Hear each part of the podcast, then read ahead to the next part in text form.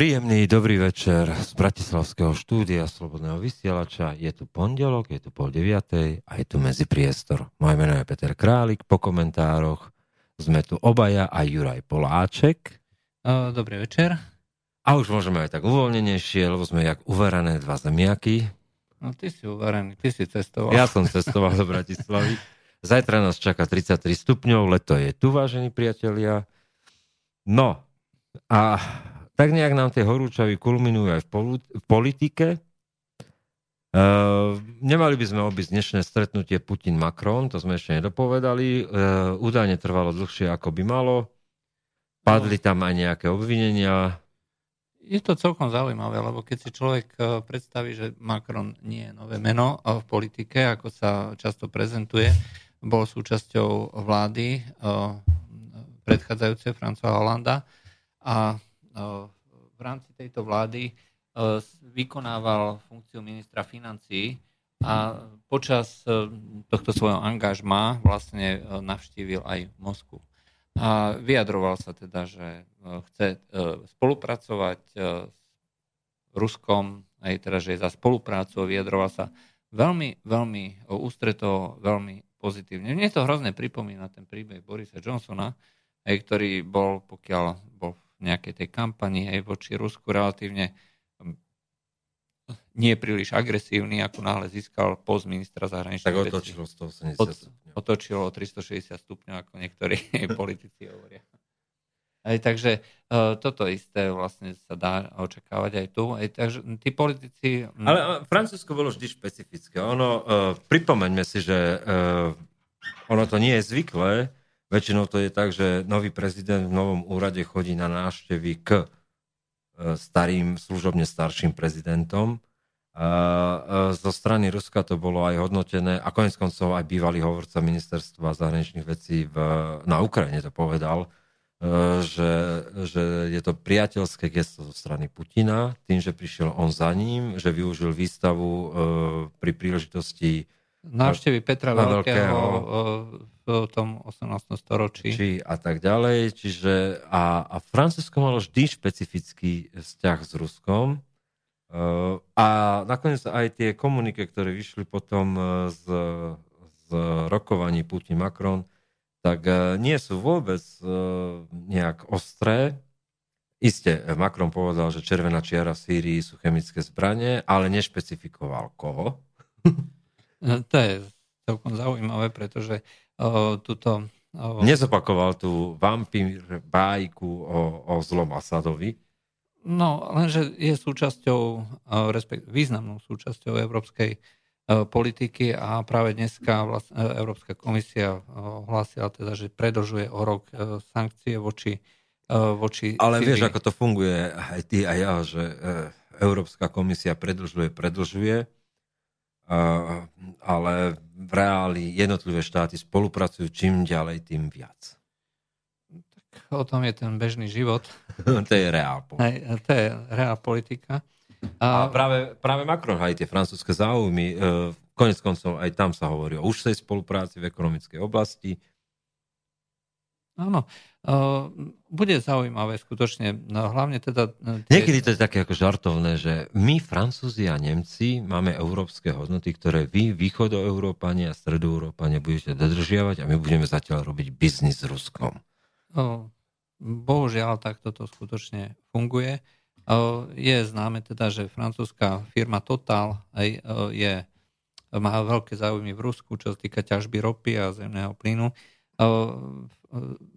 býva, nebohý prezident tejto spoločnosti, ktorý zahynul vlastne pri nehode v Rusku, pri štarte lietadla, tak bol ako veľkým zástancom tejto spolupráce. A tým, že francúzska politika je veľmi prepojená, veľmi úzko prepojená práve s týmito veľkými finančníkmi, ktorí treba dostali aj tohto Macrona do kresla, tak sa nedá očakávať, že to bude nejak eh, dramaticky radikálna zmena.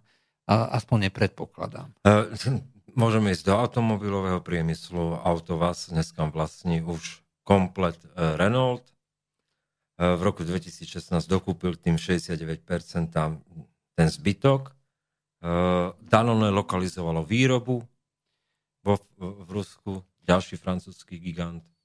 No a toto sú proste veci, ktoré v Rusku už reálne fungujú, ale funguje to vlastne na princípu ako všetkých koncernov. Všetky koncerny, veľké svetové koncerny uh, lokalizujú výrobu uh, v takýchto sankciou postihnutých krajinách, kde je teraz skutočne veľký, uh, veľká možnosť biznisu a Rusko jednoducho nie je výnimkou. Akože, hovoriť o tom, že jednoducho sa zbavíme, zbavíme Ruska, urobíme sek hej, a nebudeme už nikdy viacej.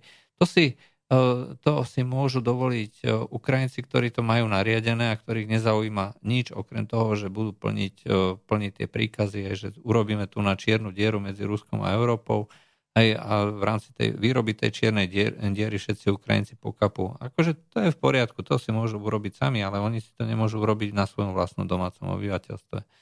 Hej, tie firmy chcú zisky, tie firmy chcú mať e, prácu pre svojich ľudí, e, chcú mať e, odberateľov a tak ďalej. Preto napríklad e, bude zrejme naďalej podľa môjho názoru e, tie všaké výčitky a podobne budú smerovať na to, čo Francúzov reálne nezaujíma. Hej. Treba tá Ukrajina. Hej. Musíte dodržiavať normánske, minské dohody. Minské dohody, to každý omiela, myslím, že Macron ani netuší, o čom hovorí. A nie len on. No, je to taká mantra. A opätovne, vieš, keď čítaš tie agentúrne správy, tak vždy to na záver je. A opätovne vyzval Rusko, aby dodržiavalo minské dohody. A na to vždy Lavrov odpovie, že Áno, aj my vyzývame Ukrajinu a Západ, aby primel Ukrajinu, aby tiež dodržiavala minské dohody a obidvaja odchádzajú, uh, ak je tam ešte ďalší akože počet ekonomických ministrov, rôznych od uh, hospodárstva, polnohospodárstva. Každý odchádza s balíkom dohôd a buknú ale... dvere, bukne šampanské a smejú sa. tak sme si to rozdali v Ukrajine, ale hlavne dohody za miliardy. No a takto to, takto to funguje, vážení poslucháči. E, toto je reálna politika a to, čo vlastne naši propagandisti robia, hej, že čo chcú, teda aby ste verili, že aby ste získali nejakú podporu, to je proste niečo, čo nemá jednoducho obdobu, hej, že veriť týmto, uh, týmto žvástom. Hej, akým spôsobom? No, naši názor? propagandisti sú tak zúfali, že to nerobia ani zo štandardne minimálnu mzdu pracovníka PS Citroën Peugeot v vo Francúzsku a aj pre 500 eur si budú vrtať koleno v transatlantických väzbách. No, tak zase treba si rovno povedať, že mm, za, Česi majú to príslovie, za peníze v Praze dům. Aj však e, ja nemám vôbec žiaden problém, že keď niekto robí nejakú propagandu za peniaze niekoho, len nech si to dá na čelo a povie, že ja som propagandista toho a toho. Keď budem robiť propagandu Izraela, budem e, teda ten lobista Izraela, OK, ja nemám s tým problém. Hej. Ale tak vieš, niekedy no. aj za 200 eur očaríš stredoškoláčku v Povazkej Bystrici. No. No. no a, a ja som chcel iné. Hej, že máme tu na príbeh e, tých našich uh, zvedackých uh, propagandistov, ktorí za peniaze uh, Kongresu Spojených štátov robia propagandu, platenú propagandu hej, nejakým spôsobom. Tvária sa, že je to ochrana demokracie, ale keď som raz platený niekým zo zahraničia, tak som jednoducho povinný, povinný to oznámiť. Ale a hlásiť sa k tomu, že ja som propagandista. Proste e, nehambiť sa za to. Ja som lobista, ja, ja mám rád Ameriku, hej, budem, budem robiť uh, propagandu v prospech Ameriky a myslím si, že to je legitimné. Hej, to je, Kdežto oni to skrývajú za boj, za ľudské práva, ktoré nie sú ani právami, ani ľudskými. A uh, potom uh, napríklad Jankovi Baránekovi píšu pod jeho glob komentár, o, o otrávených malinách v miske, e, že, že proste ako je to možné, že nech sa on otrávi tými malinami. A... Áno, tomu písali? No, pán Orlovský musel, vieš, prišiel fax, nebudú prémie, Janko Orlovský píš no. a on pišinkal. No, a toto je ako smutná, skutočne ako smutná realita ako z dnešnej postfaktuálnej doby, ako sa tomu hovorí. Áno, postfaktuálna že... doba vyžaduje príbehy, nie fakty.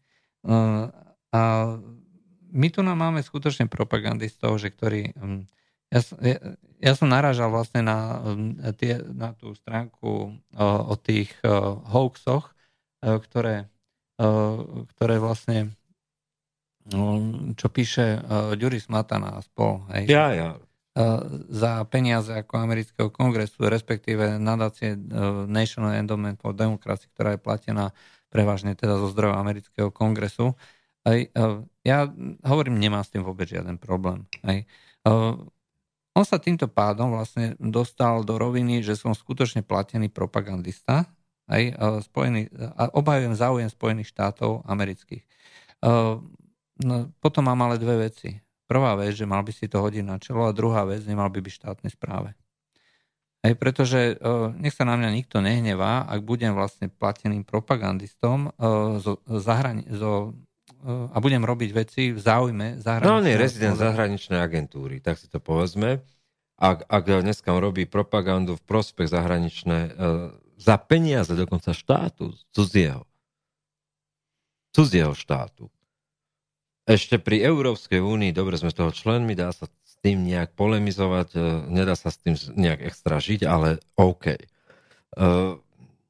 ale toto je to nestravíte. To on, USA nie je nám nič. No, presne tak. My nie sme s ním v nejakej únii. E, to, že sme partneri v NATO, sa môžeme na to, ale o tom bude druhá časť dnešnej relácie, ale, ale v podstate on je rezident cudzej moci. On príjma pokyny, čo tu má a nemá vysvetľovať. A je jedno, či to robí ako aktívny jasánek z vlastného presvedčenia, ale za prachy, alebo to robí pre očarenie stredoškoláčky v, Povazskej Bystrici. No, rozhodne to robí za peniaze cudzej mocnosti. Ale, ale každopádne mu chodí na účet cudzej mocnosti. Takisto ako keby sme my získali, a to hovoríme úplne otvorene s Jurajom, keby sme získali grant od Gatestonu, keby sme získali grant od Hudson Inštitútu, alebo Heritage e, Foundation. A priznáme sa rovno, že... Tak si to priznáme. Hej, že uh, a nebránili by sme sa tomu, lebo tieto hodnoty obhajujeme. Hej? A ak, nás, e, ak, nám niekto, ak by nám niekto povedal, teda, že OK, chlapci, my vám dáme peniaze na podporu vašej činnosti, tak jednoducho povieme, že budeme tieto hodnoty obhajovať. Poteší nás to, pretože to robíme doteraz, akože sa zadarmo, čo sa týka Gestonu a z vlastného presvedčenia. No, ale takto fungujú veci. Hej? A rozhodne by som sa... Ja by som sa hrdol k tomu hlásil. No, ale rozhodne by som sa nehral na... Ja by som bol šťastný, keby som do Bratislavy doniesol Daniela Grenfielda a Davida Horovica alebo Ninu Rosenwald. No, to sú proste ved- ľudia, ktorí obhajú um, tie hodnoty, ktorým proste veríme, veríme aj my a to nie sú žiadne nejaké konšpiračné veci, to sú normálni Konec uznávaní. kamenom. Áno. Zrýchlili sme tempo, čo Gatestonik vychádza skoro každý druhý deň nový. No. Takže uh, takýmto spôsobom uh, to u nás uh, funguje a dôkazy a fakty nikoho nezaujímajú. Hej? Keď si zoberieš, tak Macron vyhlásil teda, že Rusko zasahovalo do prezidentských volieb vo Francúzsku. Hej? A Zaujímalo niekoho, že e, dôkazy nie sú? Zaujímalo niekoho, že nikto nepriniesol dôkazy o tom, že Rusko zasahovalo do e, amerických volieb? Napriek tomu dneska John McCain vyhlásil, že e, Putin je väčším nepriateľom pre demokraciu ako islamský štát. Ale tak John McCain musí predsa vedieť, že Putin je väčším nepriateľom ako islamský štát, keď na porade pri vzniku islamského štátu bol lektorom. to sú ako títo ako vyplýva z Wikileaks, aj tak CIA bola vlastne pri... Vzniku. Ale on tam bol osobne, tá fotka je legendárna. No, áno. Aj čiže to sú, to sú proste veci... Najväčší úplatkár to... a hamba republikánskej strany z končiacej Reganovej éry, proste, ktorý už tam nemal byť 20 rokov. No ale ako vidno eh, v tejto dnešnej eh, dobe, kde eh, nezáleží na tom, že čo človek urobil, a akým spôsobom vystupoval, tak je jedno, že tá minulosť nikoho nezaujíma. nezaujíma, či si bol konfident, či si bol nejaký konšpirátor. Keď podporuješ teraz tú aktuálnu správnu stranu... Je jedno, či si bol eštebák. Podstatné že si náš dnes eštebák. Podstatné, že si náš udávač. Takže takýmto spôsobom takýmto spôsobom vlastne tá situácia funguje. No ale v tých, tých uplynulých udalostí minulého týždňa myslím, že, treba sa vrátiť vlastne k tým dvom hlavným udalostiam medzinárodným. A to je vlastne G7, e, summit G7 na Sicílii a... Mm, Opakujeme G7, nie G7. G7. nie 7 G, ako by si niekto mohol. 7 samurajov to bol, to, to bol iný film.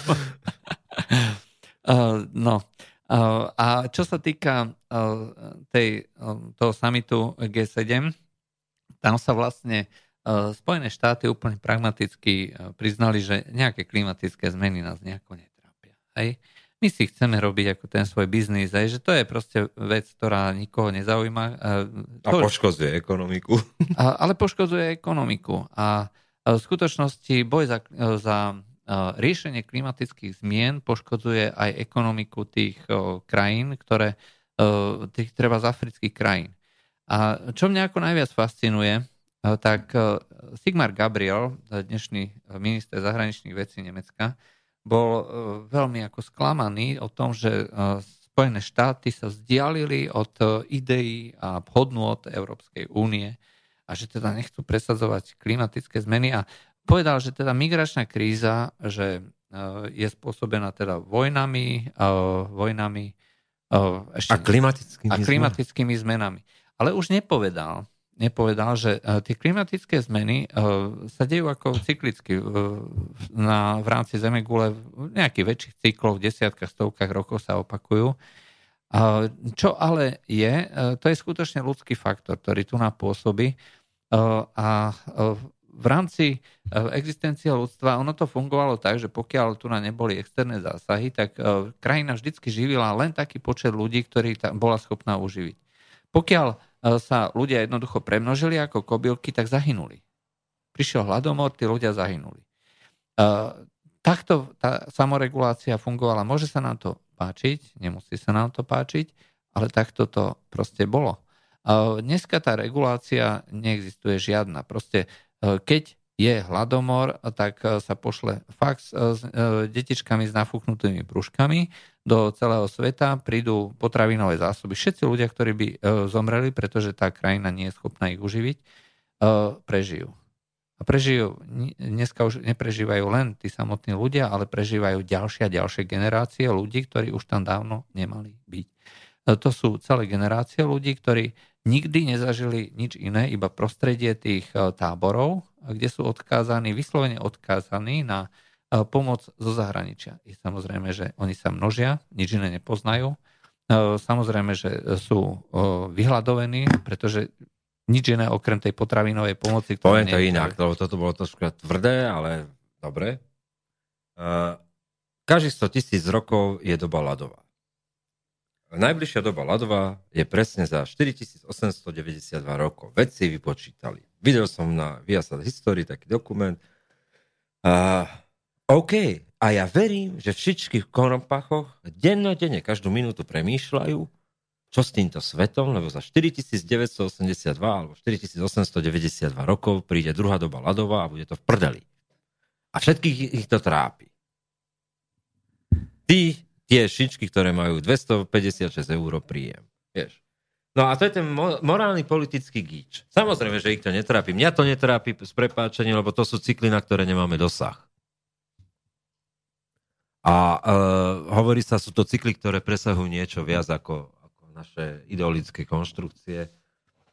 Uh, je to spôsobené tým, že sa vychýli zemská os, že proste sa nachýli inak zem, že má nielen ten elipsovitý tvar, ale aj tú dráhu a tak ďalej. Fyzicky to vedia no. A takisto ešte aj slnečná aktivita, kolíše v nejakých tak. Eh, sto- no. staročných cyklách. Slnko existuje ako hviezda, existuje miliardy rokov a uh, nejaký pár storočných alebo pár desiatok tisíc rokov je proste nič. Irrelevantné. Hej, to je no ale tie zásadné, zásadné proste cykly sú, že každých 100 tisíc rokov príde doba ľadová, tá zásada, potom sú menšie doby ľadové ešte.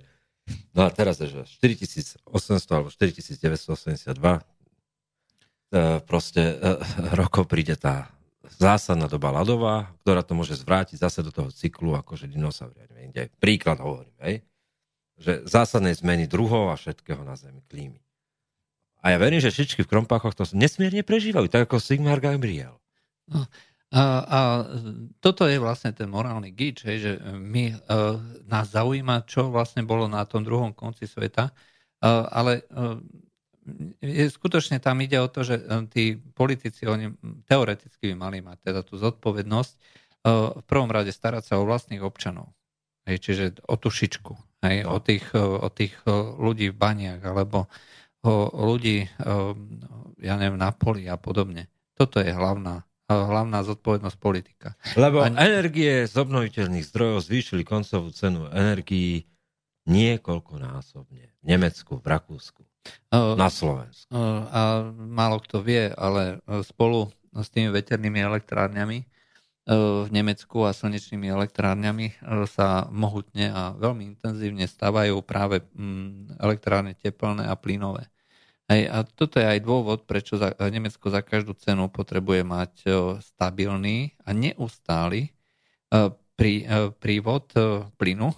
Nezaujíma ich žiaden kapalný plyn. Oni chcú mať relatívne čistú energiu. No, majú hej. na parocykle, tak aby to pochopili posluchači na parocykle a, a to musí byť e, vyrovnaná hladina proste. Lebo celé to vlastne funguje... Siete. Áno, celé to funguje tak, že musí, musia existovať, pokiaľ máte obnoviteľné zdroje elektrickej energie, ktoré sú ale zdroj, zdrojmi um, nestabilnými, tak musíte mať k dispozícii v rovnakej kapacite uh, rovnaké množstvo, uh, rovnak, uh, také množstvo elektrární, ktoré pokrie, že keď to všetko vypadne. Čiže pokiaľ si vybudujete obrovský uh, park slnečných kolektorov alebo veterných elektrární, tak niekde krajine musí byť vybudovaná elektráreň, ktorá to bude zálohovať. Takto to funguje. A ďalšia vec, čo všetci títo naši ekológovia, zelení politici a podobne, že čo ich to hrozne trápi, napríklad s tými elektroautami. Hej. Každý tvrdí, že to je energia zadarmo. Nie je zadarmo, treba ju za prvé vyrobiť. Za druhé, keď všetci prejdú na elektrickú energiu, tak efekt je asi taký, že cez deň jazdia v noci pripoja. Aj e, v noci ale nefungujú tie obnoviteľné zdroje elektrické energie a všetci si budú chcieť napájať auto. To sú také obrovské šoky aj pre e, tú elektrosústavu, že e, to bude musieť byť všetko zálohované obrovským množstvom elektrárny a v konečnom dôsledku aj nečistý. Bude aj dobrý antracit z Ruska. Treba. A v Polsku znova otvoria tie a, a stále sa vraciame ako k tomu morálnemu gíču. Hej? Čiže politici a respektíve mimovládne organizácie zapričinili vo svete, že vzniklo obrovské napätie medzi tým, čo sú tie krajiny schopné uživiť a medzi tým, čo, čo tam reálne vzniká na základe v úvodzovkách našej pomoci. Namiesto toho, aby sa robili možno to znie hlúpo a, možno to znie eugenicky a rasisticky, a neviem, ako to nazvu. Namiesto toho, aby sa robili treba sterilizačné programy pre ľudí, ktorí tam nemajú čo robiť, lebo tá krajina to neuživí, tak sa uh, posielajú lekárska pomoc, posiela sa medicínska pomoc a tí ľudia jednoducho sa množia ako kobylky, ináč sa to nazvať nedá. Je zákonité, že potom sa v konečnom dôsledku vrhnú tam, kde je nejaká možnosť obživy. A Donald Trump na, t- na tom samite G7 inš- inštiktívne, ja neverím teda, že o tomto všetkom takto rozmýšľa, uh, jeho to nezaujíma, jeho zaujíma to, že chce zabezpečiť uh, prácu a chce zabezpečiť uh, pre amerických občanov, chce zabezpečiť zisky pre americké firmy, tak jednoducho bude ťažiť. Hej? Nebude ho zaujímať nejaká klimatická zmena. Ale a naši... až z Kanady do Mexika ten ropovod a plynovod urobí sieť ropovodov a plynovodov, ktoré hm. budú pokrývať e, celú, e, celú e, A pozor tomu Gazprom, Rosneft a Total, kľudne. Nej. Takisto, takisto... Uran One, takisto. A toto sú, toto sú veci, že, ktoré sa budú diať na pozadí jasné, že summit G7 krajín, ktoré sú vedené ľuďmi, ktorí nežijú v realite, ale ktorí sa zaoberajú úplne fiktívnymi problémami, tak pri stretnutí skutočne s politikom, ktorý je ešte stále pri zemi, e, to musí byť skutočne mor, e, kultúrny a morálny šok. Štatistický úrad uh, Ruskej federácie zverejnil štatistiky zahraničného obchodu. Mnohí si pamätáte na článok v medzičase, a to bolo prvý rok po sankciách a myslím, že sme to uverejnili niekde v roku 2014, že tedy to bol ten skok, že z nejakých 3% vyletel na 7 až 8% zájomný zahraničný obchod medzi USA a Ruskom. No, v absolútnych hodnotách to neboli žiadne veľké čísla, len percentuálne to percentuálne ako zarazilo. Zarazilo to, že zrazu aj, aj samotného Putina, no dneska je na 17%. Uh, pretože sú tam veci, uh, ktoré jednoducho uh, Amerika dneska má veľké problémy zaobstarať boli to problémy s tými motormi pre veľké rakety, proste ruské motory v určitých... Ale Amerika sa podiela dokonca na lokalizácii. Výroby, dodávky priemyselných know-how, výrobných liniek. E, dokonca robia programy, ktoré učia domácich výrobcov a, firmy, čo bola tá chrbtica 400 firmy, sme o tom písali, že to bola tá základná chrbtica, len neboli proste e, na princípe inovácií tej výroby a tak, ale proste tvorili tú základnú konštrukciu ruskej ekonomiky, no tak podielali sa na tom. Vďaka lokalizácii dneska je jasné, že ku koncu roka to nebude 1%, 1% rast HDP, 2%, ale že to bude niekoľko percentný. To bude ťažká rana e, týmto západným, Kapitalistom. západným imperialistom. Ako Soudruhom z NDR to bude ťažká rana. No, pretože dneska je vlastne neustále tá uh, mánia uh, opisovať Rusko ako uh, krajinu, ktorá jednoducho nemá žiadne, žiadnu vlastnú invenciu, nevie si nič vyrobiť, vedia akurát len chlastať vodku a vyrobiť zo tri rakety aj týmto nás strašia. Napriek tomu, že takáto propaganda existuje, zároveň tu existuje druhá vetva propagandy, ktorá hovorí, že Rusi sú tak znalí v technologických disciplínach, že proste sú schopní prešpionovať každú krajinu, aj získať odposluchy, aj proste dostať sa úplne všade. Sú schopní každého zničiť. Ako hovorím... Za nejedným Rumunom sa skrýva nakoniec Rus. A za každým, za každým Rusom to je vlastne Rumun. To my nevieme. Ale E, faktom proste je, že e, takto e, to nie je dôveryhodné. Že táto propaganda jednoducho nefunguje. Nefunguje a nefunguje v ekonomických číslach. To je to najhoršie, že nefunguje v ekonomických číslach, že dneska sankcie sú len takým tým opäť postfaktuálnym príbehom západnej Európy, ktorá si tým hladí svoje ego morálneho politického gíču. Ale to ináč, aj keď čítam tie prehľady dennej tlače, hej, tak to neustále uh, opakujú ako verklík, hej, že sankcie boli účinné, pretože vlastne za ich trvanie poklesol, pokleslo HDP Ruska, alebo proste uh, bol uh, Rusko ako sa prepadlo hej, do krízy. Ale v skutočnosti... Rusko sa prepadlo do krízy už v roku 2012. V skutočnosti v roku 2014 došlo, teda v roku 2015 došlo k výraznému poklesu cien ropy aj a do roku 2014 nikoho sankcie nezaujímali. Rusko malo rezervy 500 miliard dolárov, ktorými podľa vtedajších údajov nemeckej tajnej služby by bolo schopné pri výpadku akýchkoľvek príjmov zo zahraničia schopné existovať dva roky. Hej, to bol údaj nemeckej tajnej služby, ktorá dostala nemecká kancelárka na stôl. A tie problémy, ktoré nastali, nenastali kvôli sankciám, ale nastali kvôli tomu, že klesla cena ropy, na ktoré bol naviazaný štátny rozpočet. Dneska je cena ropy už na uh, úrovni, ktorá je udržateľná pre tú ruskú ekonomiku, hej, kolíše okolo tých 50. To je to manuálne ovládanie ekonomiky, ako to hovoril Medvedev. No. A overme, overme si jedno, že, že to nie sú nejakí socialistickí ekonómovia. Tá partia okolo Medvedeva, včetne šéfky Národnej banky, ich je, je je postgajdar školka, to sú libertariáni duchom, odchovaní na Kato inštitúte, na, na Hájkovom inštitúte, a dokonca, keď vám prezradím, že v svojich začiatkoch častým účastníkom konferencií eh, Kato inštitútu bol samotný Putin a nevedeli si ho vynachváliť. No, tak. to je jedna vec. Druhá vec je, že eh, nad eh, Elvírou Nabiulinou, čo je vlastne prezidentka... A dostala cenu ekonomistu. Dve. Dve. Dve získala ako cenu za najlepšiu bankárku, bankárku tých všetkých centrálnych bank európsku.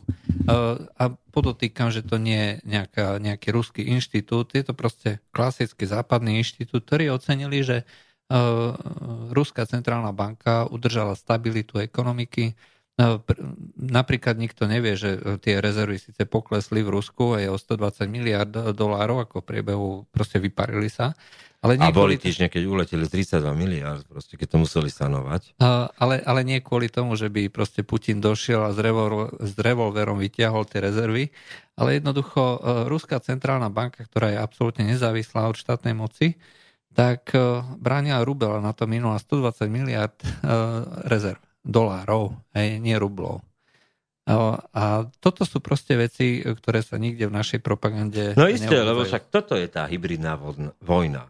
Vieš, hybridná vojna je e, vytváranie nedôvery voči investorom na finančných trhoch, e, napadnúť vlastnú menu, ak máš, špekuláciami a špekulatívnym e, investovaním? Najhoršie je, že, najhoršie je, že táto propaganda funguje skutočne už len na zadubencov, aj, že ktorí čítajú treba ten mainstream, ale tí, ktorí sa zaoberajú skutočne odbornými vecami, publikáciami a tak ďalej, tak tí sa z toho doslova smejú.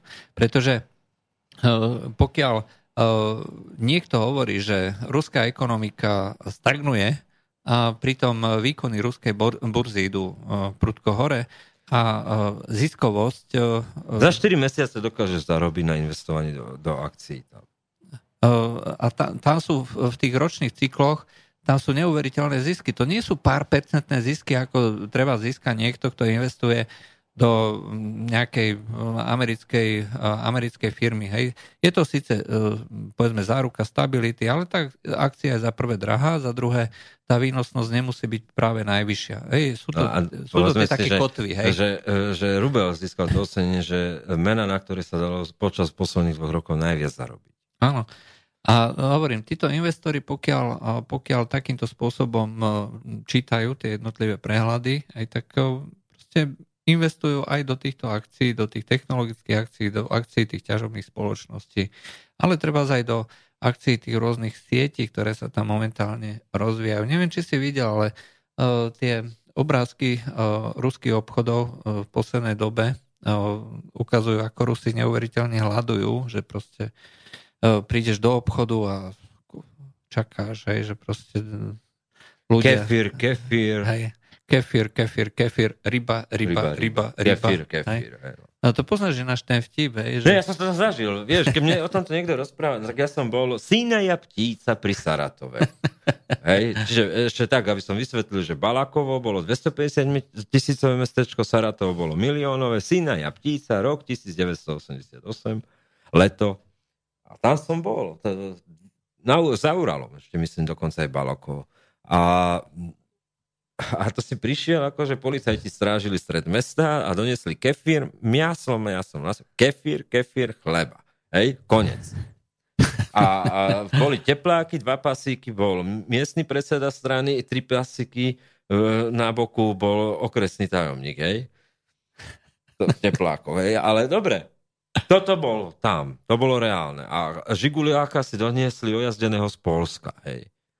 No a vtedy vlastne bola propaganda taká, že v tých novinách a tak. No a tak ma napadol jeden vtip, že uh, ide človek, ako má v ruke noviny, až to v kazete, čo je v novinách, sa pýta nejaký ten oný okolo idúci. Rýba. No pretože do novín sa nemali ani baliaci. Nemali ani, no. No ale e, k tomu, že čo je vlastne v tých ruských obchodoch, no všetko. Všetko Aj. a dokonca vznikajú vlastné internetové obchody s predajom domácich produktov, Ak tu hovoríme o certifikácii biopotravín a tak ďalej, tam nemusia hovoriť o biopotravinách, ale hovoria o vlastnej potravinovej sebestačnosti. No, e, Čo sa dosiahne budúci rok, sa predpokladá? Na 80% je Rusko už e, nezávislé od dovozu, e, od dovozu potravín. V mnohých produktoch treba niektorý, niektorý sortiment mesovej výroby už sú 100% nezávislí, už sú vývozcovia. Čo sa týka obilovín, hej, tak tam, sú, tam boli, skončili minulý rok na prvom mieste na svete a tak ďalej a tak ďalej. To sú výsledky sankcií, ktoré, o ktorých sa u nás príliš často nehovorí. A toto je vec, že keď hovoríme teda o tom morálnom giči, o tom politikov, hej, že to, oni proste si myslia, že nejakými ľudskými právami akože utlčú či už Rusov, alebo Číňanov, alebo kohokoľvek iného a v rámci toho, toho príbehu, ktorý si oni vymysleli, že niekto bude tie ich nezmysly brať vážne. No, nikto. Stačí si pozrieť české ekonomické portály. Dobre, odíďme zo Slovenska. E15, rok len 24, týden, ekonóm.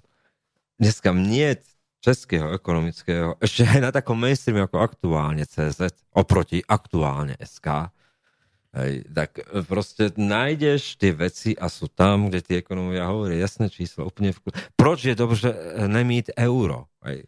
No, a na druhej strane máme tu na propagandistov európskych, ktorí hovoria, že musíme mať všetci euro, pretože e, to zase bola, e, zase hovoril Bloomberg, hej, že ktorý E, tvrdí, že euro bude v budúcnosti ako najlepšia mena. Hej. Na základe čoho? Na základe Dneska je najhoršia, tak prečo by mala byť ona? Pre... Že Len... najviac podceňovaná a že bude najlepšia. No nebude, pretože, a to vieme všetci, že je to politický projekt. Hej. A keďže politický projekt závisí od toho, že ako bude fungovať e, samotný E, samotný projekt Únie. No tým, že to tu urve Macron všetkým a urve Latvininám, tak ako to ešte neznamená, že to bude fungovať. Možno to bude politicky fungovať ako e, tyranská únia, ale to môže tak fungovať, e, proste, že to sa dopracuje na smetisko deň ako každá obdoba totalitnej spoločnosti. No a druhým, druhou otázkou vlastne bol summit NATO, ktorý, ktorému sa budeme venovať. V druhej časti a dáme si teraz pesničku, už ideme dlho. No. Čiže aj teplo, ideme dlho, je 9 hodín. Ešte sa vrátime k progresívnemu Slovensku po pesničke. Týmto pozdravujem Janka Boďu, ktorého som stretol po desiatich rokoch, môjho prvého fitness trénera. Prešedivelého už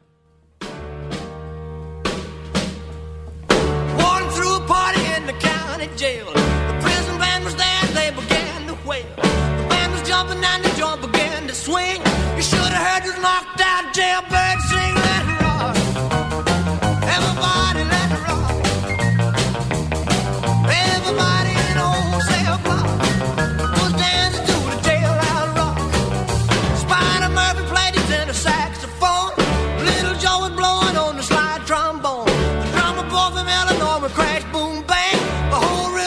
wanna play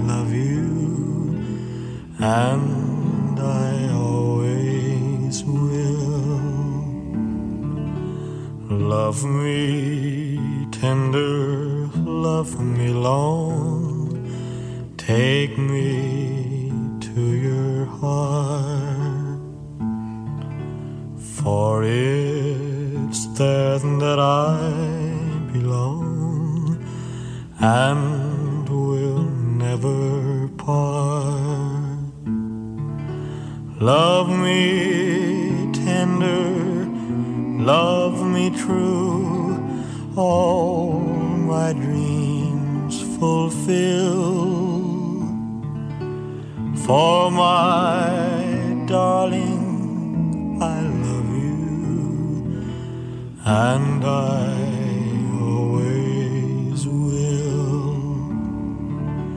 Love me tender, love me dear, tell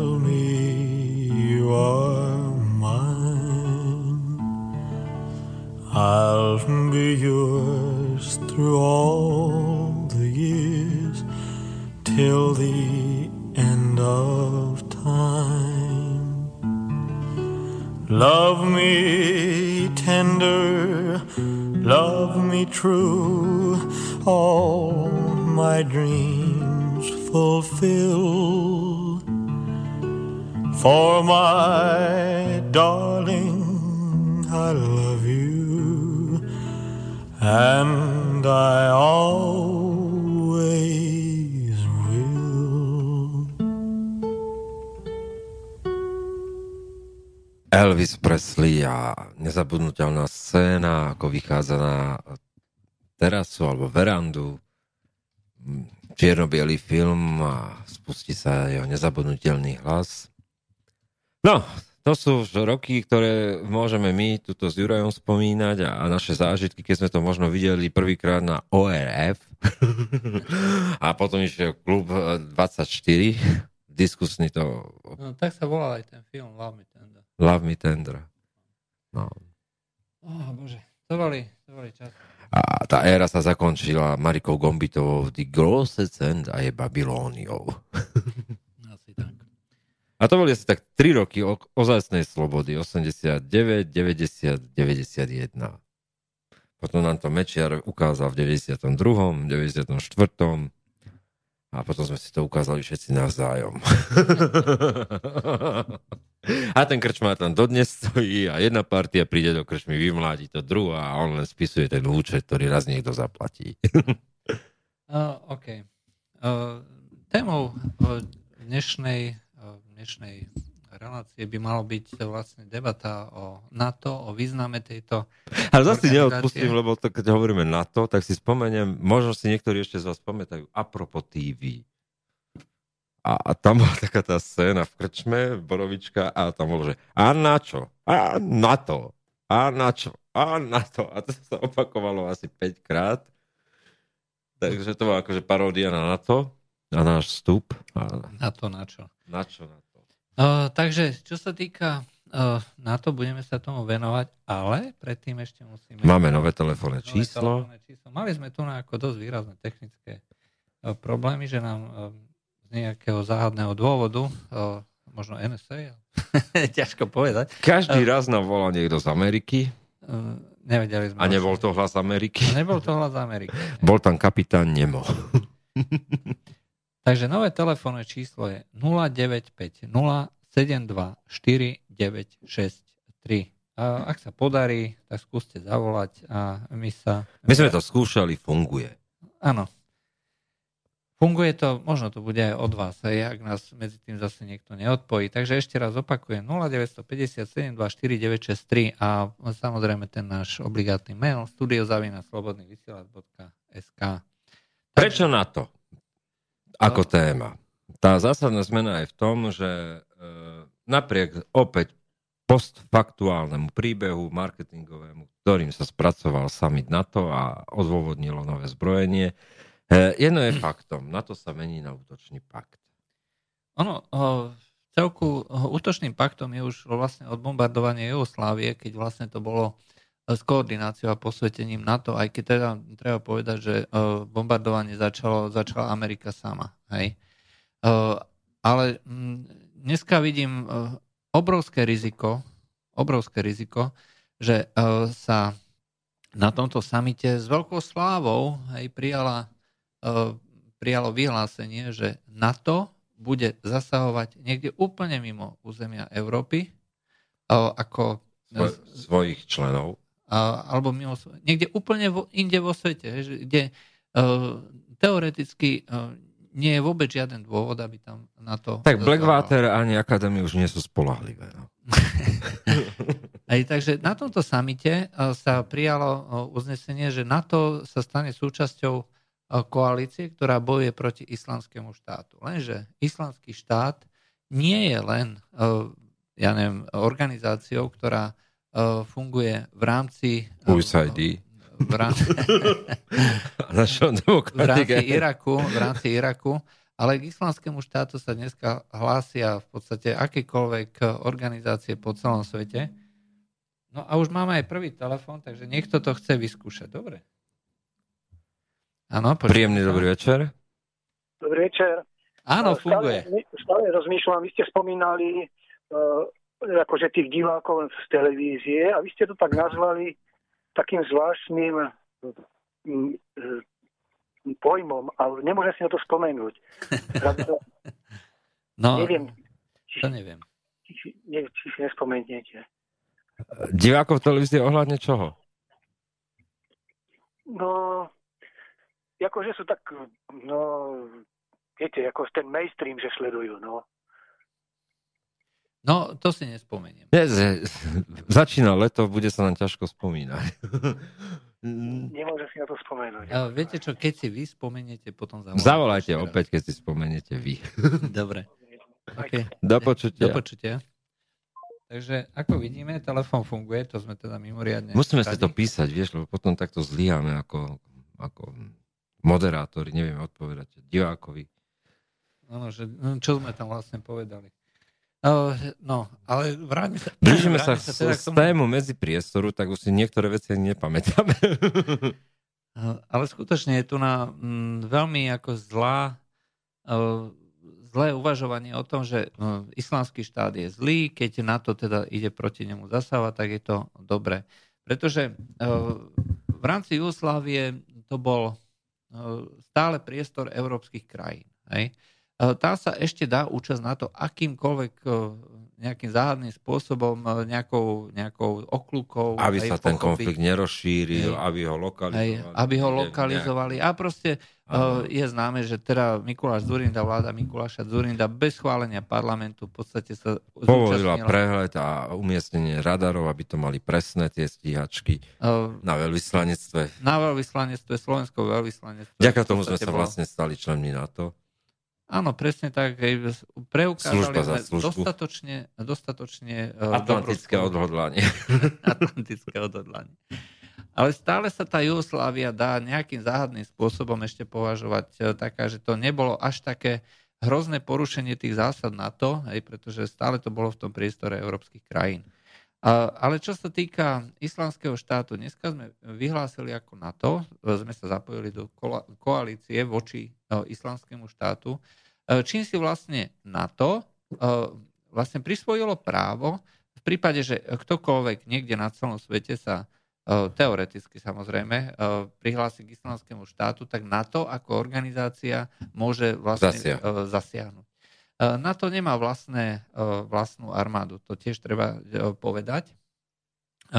Vždycky je to armáda krajín, ale tomto momente my sme už jednoznačne odhlasovali všetky krajiny, lebo tie rozhodnutia musia byť jednohlasné.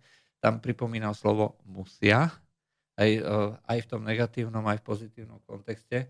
E, to presvedčanie, hlasovanie totiž vždy dochádza až vtedy, keď sú všetci dostatočne presvedčení. Keď si všetci navzájom vymenili názor. keď majú všetci dobre vymenené názory. Preto aj tieto veci ja vnímam ohľadom tej G7, o tom, že Európa musí robiť nejakú vlastnú politiku, vnímam v tomto kontexte, že akým, ako chce vlastne robiť Nemecko vlastnú politiku, keď doteraz je okupovanou krajinou, kde sú základne americkej armády a jednoducho to nie je možné. A v rámci NATO, pokiaľ sú tieto jednotlivé krajiny a Amerika spolu s Veľkou Britániou budú mať rozhodujúce slovo, vždy, za každých okolností. Británia je krajinou, ktorá dáva vlastne po, e, po e, Amerike e, stále akože dodržiava tie 2% svojho HDP a Anglicko je teda tak výkonná ekonomika, že sú to obrovské čísla. Stále budú tvoriť tú chrbticu celého toho. A tým, že si pripomenieme, ako ten výrok Lorda Ismaja, prvého generálneho sekretára NATO, hej, že uh, úlohou NATO uh, nie je obrana, hej, úlohou NATO je uh, presadzovať záujem Ameriky a stručne to zhrnul veľmi jednoduchou vetou. Hej, zabezpečiť, aby Amerika bola dnu, hej, to znamená v rámci európskeho priestoru, aby bola účastná, aby Rusko ostalo von a aby Nemecko bolo držané pod kontrolou. Toto sú, toto sú od počiatku úlohy NATO a tie sa nezmenili. Vôbec. Takže hovoriť o tom, eh, že eh, NATO eh, sa bolo vždycky ako mierovou organizáciou, teda zabezpečujúcou mier, nie je až tak celkom pravda, ale faktom je, že tie zakladajúce dokumenty NATO hovorili o tom, že skutočne sa hlásime k, deklara- k charte OSN, chceme dodržiavať tie všetky dohody, medzinárodné záväzky chceme postupovať e, tým tak, že budeme vlastne dodržiavať medzinárodné zmluvy. E, a e, v prvom rade sa tam celý čas hovorí jednoznačne o obrane. Nehovorí sa o útoku nikde. Ale teraz sa na to prihlásilo k útočnej aktivite, aj, aj keď to samozrejme naši propagandisti budú prezentovať, že však my sa len vlastne, my útočíme preventívne, to je preventívna obrana vlastne. Ten útok to nie je útok, ale to je obrana preventívna. A to, že je to niekde inde, hej, tak, no tak e, nedá sa preventívna obrana robiť uh, tak, že to vždy bude len v rámci Európy. Žač propagandisti už sklzli na úroveň úroveň marketingárov vlastného porna. Aj, aj, zlat, aj to, keď vás niekto ošti, budú hovoriť, že padá len zlatý dážď. No, bohužiaľ. No a e, je to e, tie, e, tú chartu NATO, respektíve Washingtonskú zmluvu, ktorou bolo NATO založené v tom 49. Evidentne nikto nečítal. Nikto a nikdy nečítal. Aj Myslíš, preto, že ani Kiska? No Kiska už vôbec nie. A nemyslím si, že aj Butora to čítal. Ale Problémom ale hm, je, o čom sa treba tu na vlastne zaoberať, že hm, na to ani nikdy nebolo o zabezpečení bezpečnosti ako takej. Hej. Bolo len hm, organizáciou, ktorá zabezpečovala povedzme tú obranu spoluprácu, vytváranie ja neviem, tých skús- predávanie skúseností, aj kooperáciu v rámci tých medzinárodných dohôd pri výrobe zbraní alebo kupovanie zbraní. Čiže umožňovalo to taký efektívny, efektívnejší, efektívnejšie budovanie e, toho e, povedzme vojenského komplexu e, v rámci USA, v rámci USA, USA a Európy, hej. ale hlavne teda USA. A čo sa týka toho samitu NATO, tak naďalej platí tá zásada, že sa tie jednotlivé štáty, ktoré vstupujú do NATO, neoficiálne zavezujú, že budú dávať aspoň 2% HDP. To sú obrovské čísla. Obrovské, skutočne veľké čísla. A pokiaľ by sa mali naplniť tie, tie povedzme záväzky, tak by stúpol celkový rozpočet okolo asi 80 miliard hej, dolárov. To sú zase také veľké, každý, každý rok. Hej. Každoročne o 70 miliard by naraz mal vojensko-priemyselný komplex viacej príležitosti investovať a kupovať, e, tie štáty by museli kupovať nové zbranie. V prevažnej väčšine americké. Hej, to je prvá vec. Druhá vec, e, všetci sú rozčúlení z toho, že na tom samite e, sa nezmienil o článku 5 Kiska. No, naši propagandisti zase hovoria jednu krásnu vec, že uh, my sme v NATO, to znamená, môžeme sa cítiť absolútne bezpečne, pretože uh, žiadna krajina nás nemôže napadnúť. Keby nás napadla, v tom prípade Amerika naštartuje svoje tanky, svoje lietadlá a zaženie tam tých útočníkov niekam do mora, do stepy alebo uh, kdekoľvek, hej, kde si človek zmyslí takto je podávaná propaganda. No, vidíte na príklade Grécka a Turecka, tam pri sám Boh nevedia, ako ho napadnúť skôr a preto tam nenapadli ani jedné. Takže uh, Grécko v skutočnosti uh, zbrojí obrovským spôsobom. Uh, tiež je krajinou, ktorá dáva na zbrojenie 2% HDP. Skrachované Grécko. Pripomínam ešte raz. Skrachované Grécko. Takzvaná južná vetva. A, a zbrojí nie kvôli tomu, aby sa bránilo proti islamskému štátu alebo proti Rusku, proti Číne. Aby sa bránil proti svojmu spojencovi v NATO Turecku. Hej, kvôli tomu zbroji. No. A, uh, no ten spor od Cyprus, teraz som to povedal, že tak premýšľali, že koho z nich dvoch napadnú, že ho neriešili no. 20 rokov. Nezasiahlo to na to. A bohužiaľ je to, je to smutné, ale e, ten slávny článok 5, o ktorom sa neustále hovorí a o ktorom e, propagandisti e, spomínajú, že keby nebolo toho článku 5, hej, mohli by sme sa cítiť ohrození a mohlo by to spôsobiť to, že Slovensko napadne nejaká cudzia krajina. V skutočnosti je článok 5 koncipovaný od začiatku tak, že nezabezpečuje, nezabezpečuje obranu, bezpodmienečnú obranu, e, čiže žiadna krajina nenaštartuje tanky bezpodmienečne, keby Slovensko niekto napadol. Čiže keby sa Ukrajina z jedného dňa na druhý e, stala členom aj treba z tej e, zmluvy o organizácii kolektívnej bezpečnosti, čo je organizácia, ktorá vlastne spolčuje krajiny bývalého Sovietskeho zväzu a napadla by teraz Slovensko, tak naša predstava tých propagandistov je taká, že v tom momente by armáda Bundeswehru hej, alebo, alebo nejakých ďalších francúzskej armády proste nám prišla na pomoc. V tom článku 5 je napísané, že každá krajina zváži spôsob pomoci pri napadnutí ďalšej krajiny. O ozbrojenej pomoci sa tam hovorí len ako o alternatíve. Hej? Čiže zváži si prostriedky až teda do formy ozbrojenej pomoci.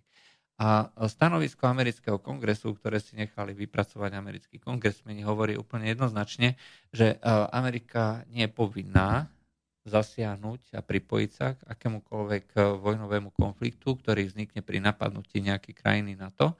A eh, vždy pred každým zásahom Amerika musí zvážiť, akým spôsobom, akým spôsobom vlastne bude fungovať v rámci tejto, tejto krízy. Hej, čiže hovoriť o tom, že NATO je jedinou formou, ako môže byť organizovaná kolektívna bezpečnosť, je uh, úplne irrelevantné, aj pretože nám v skutočnosti žiadnu bezpečnosť nezabezpečuje. A to je smutný fakt, ktorý priamo vyplýva nielen zo zmluv, ako sú napísané, ale aj z toho, ako sú interpretované americkou stranou. A to je veľmi dôležité, aj pretože uh, americká strana si skutočne nechala urobiť právne analýzy, hej, aby teda kongresmeni vedeli, že čomu ich zavezujú tie rôzne nejaké zmluvy, záväzky a výroky rôznych predstaviteľov a zistilo sa teda, že e, nič také ako bezpodmienečný americký zásah ozbrojenou mocou neexistuje. Takže no, tie všaké šibrinkovanie zbraňami, ktoré na európskej pôde tu na, robia a hovoria, že zabezpečuje bezpečnosť, tak nezabezpečuje. Je to proste len niečo virtuálne. V podstate ide o to, aby sa vytvorila nejaká nebezpečná situácia, ktorá bude nútiť tie krajiny zvyšovať vojenské rozpočty, aby sa naplnili tie príjmy, príjmy vojenského zbrojárskeho komplexu. No ale, čo, ale dôležitou otázkou je vlastne, že akým spôsobom na to bude fungovať ďalej po tom, čo sa popreli zakladajúce zmluvy. Hej, lebo tam skutočne došlo k popretiu tých zakladajúcich zmluv. Uh, NATO v súčasnosti, respektíve štáty NATO, lebo treba to rozlišovať, či NATO ako organizácia, alebo štáty NATO, ktoré majú svoju vlastnú právnu subjektivitu, či E, sú na území, e, kde pôsobia legitímne. Štát e, NATO jednoducho nemôže fungovať podľa zmluv mimo svojho územia. To jednoducho neprichádza do úvahy. Štáty NATO samozrejme to právo majú. Na území Iraku sú legitímne, pretože tam je tá spolupráca s miestnou vládou, ktorá je medzinárodne uznaná, čiže podľa medzinárodných zmluv a dohod je to v maximálnom poriadku. Ale Ehm, islamský štát je v tomto momente roztiahnutý všelikde. Minimálne na území Iraku a Sýrie. Ehm, na území Sýrie nemá žiadna krajina NATO žiadny mandát. Žiadna. Čiže je to e, čisté porušenie zmluv. NATO sa teraz pripojilo k koalícii, ktorá robí zásahy v Sýrii. Ehm, čiže nielen štáty NATO, ale aj E, NATO ako organizácia pôsobí v koalícii, ktorá porušuje medzinárodné zmluvy. Je to priame porušenie Washingtonskej zmluvy, ktorá bola pri založení, e, založení e, NATO, a kde sa hovorí, že v prvom rade bude hľadať mierové cesty, diplomatické cesty a v druhom rade sa bude snažiť o dodržiavanie charty OSN a prihlasuje sa medzinárodným zmluvám a záväzkom tak, ako sú definované. Čiže e, v tomto momente je to e, prvá vec, čo je desivé, doslova. E, tej Washingtonskej zmluvy sa urobil zdrab papiera. Neplatí. Neplatí už teda ani ten, ako sme povedali, neplatí ani ten záväzok tej kolektívnej bezpečnosti, aj, že sú povinní vlastne zasiahnuť bezpodmienečne. To nikdy neplatilo. Ale tým, že sa vlastne celá tá Washingtonská zmluva Eh, roztrhal, lebo ten článok 1 je absolútne najdôležitejší, kde sa hovorí o tom, že sa prihlasuje plneniu tých rôznych konfliktov mierovou cestou, dohodami, diplomáciou a že eh, sa bude snažiť vyhýbať vojenským konfliktom. Naopak, teraz na to sa priamo zapojilo do vojenského konfliktu, niekde úplne mimo tejto... tejto no, ale netvárme sa, že rodičia nemajú pohľavné orgány, ako hovorí klasik ten cieľ je úplne jednoduchý. Posilniť e, pozície USA v Sýrii. Uh, Independent to hovorí celkom jasne. No, áno. A komentátori britskí, je to, a oni sa tým ani netajia, je to posilniť vplyv USA v Sýrii. Uh, uh, jeden komentátor tam dokonca hovorí o tom, že Trump znova prevrácia celý Blízky a Stredný východ na, na hlavu. To znamená, to, čo sa stalo, že bude zažehnané uh, a bude viesť nejakej normalizácii tom priestore a nejakému pokojnému diplomatickému vyriešeniu konfliktu v Sýrii, tak opakom, opak je pravdou. Môžeme sa aj do, kľudne dočkať vynútenej jednostrannej bezletovej zóny. Z jednej alebo druhej strany, čo znam, bude znamenať v tom prípade priamy vojenský konflikt. S Ruskom. S Ruskom. Čínou a Irakom. Iránom. Iránom, pardon. Na území Sýrie začali ruskí vojaci pôsobiť v podstate ako bezpečnostný, bezpečnostná poiska pri rôznych konvojoch, lebo sa už niekoľkokrát stalo za posledné mesiace, že americké lietadla v úvodzovkách omylom zautočili na pozície sírskej alebo inej armády, ktorá bola ktorá bojovala proti tým rôznym džihadistom, pretože tá súčasná vláda, ktorá je stále medzinárodne uznaná, aj keď teda si to západné krajiny nechcú priznať, ale vláda Bašara al-Assada e, je legitímna, má svoje zastúpenie v OSN A toto je skutočne partner pre akékoľvek diplomatické riešenie.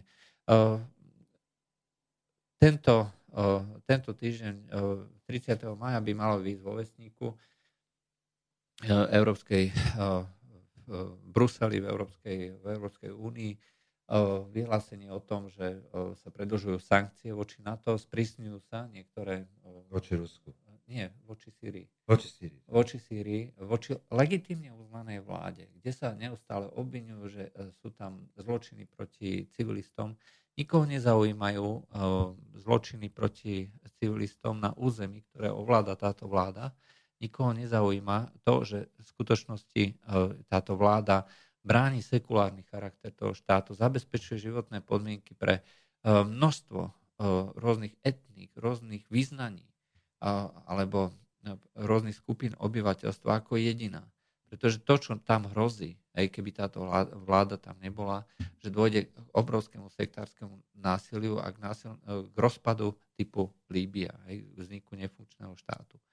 A mm, e, tu vlastne máme konflikt e, takých dvoch politík. Jedna politika je presadiť svoj, svoj záujem, znova presadiť ten unipolárny svet, ako je na strane Ameriky. A povedzme, obajoba tých, dá sa povedať, legitímnych záujmov, či už Ruska alebo Iránu. Lebo keď si, keď si človek vlastne pozrie tú celú situáciu, ktorá tu na je, tak Irán je tiež, respektíve voči Iránu je tiež nejaká schizofrenická pozícia. Na jednej strane Európska únia považuje Irán za partnera, na druhej strane Amerika považuje Irán za stelesnenie zla. Aj to je niečo, čo sa len ťažko dá pochopiť ako v rámci jednej spoločnej organizácie, ktorá sa naviac ešte prihlásila do tejto vojny. A keď sa vrátim ešte k tým Rusom, že ktorí tam zač- začali robiť tie, tie povedzme, ako keby ozbrojený sprievod tým jednotlivým konvojom, ako dlho potrvá, kým Amerika nezautočí na, jedne, na nejaký z týchto konvojov? Aj ja neviem. A v tom momente, ako to spraví a zahynú prví ruskí vojaci, v tom momente Rusko môže urobiť to isté. Američania majú poradcov po celej Sýrii. Či je to na južných hraniciach, kde je vlastne v tom styku Jordánsko, Irak, Sýria, aj, tak tam je veľký výcvikový tábor na území Sýrie, kde samozrejme nelegitímne pôsobia aj americkí poradcovia. Vie sa o tom, že tam sú americkí a britskí poradcovia.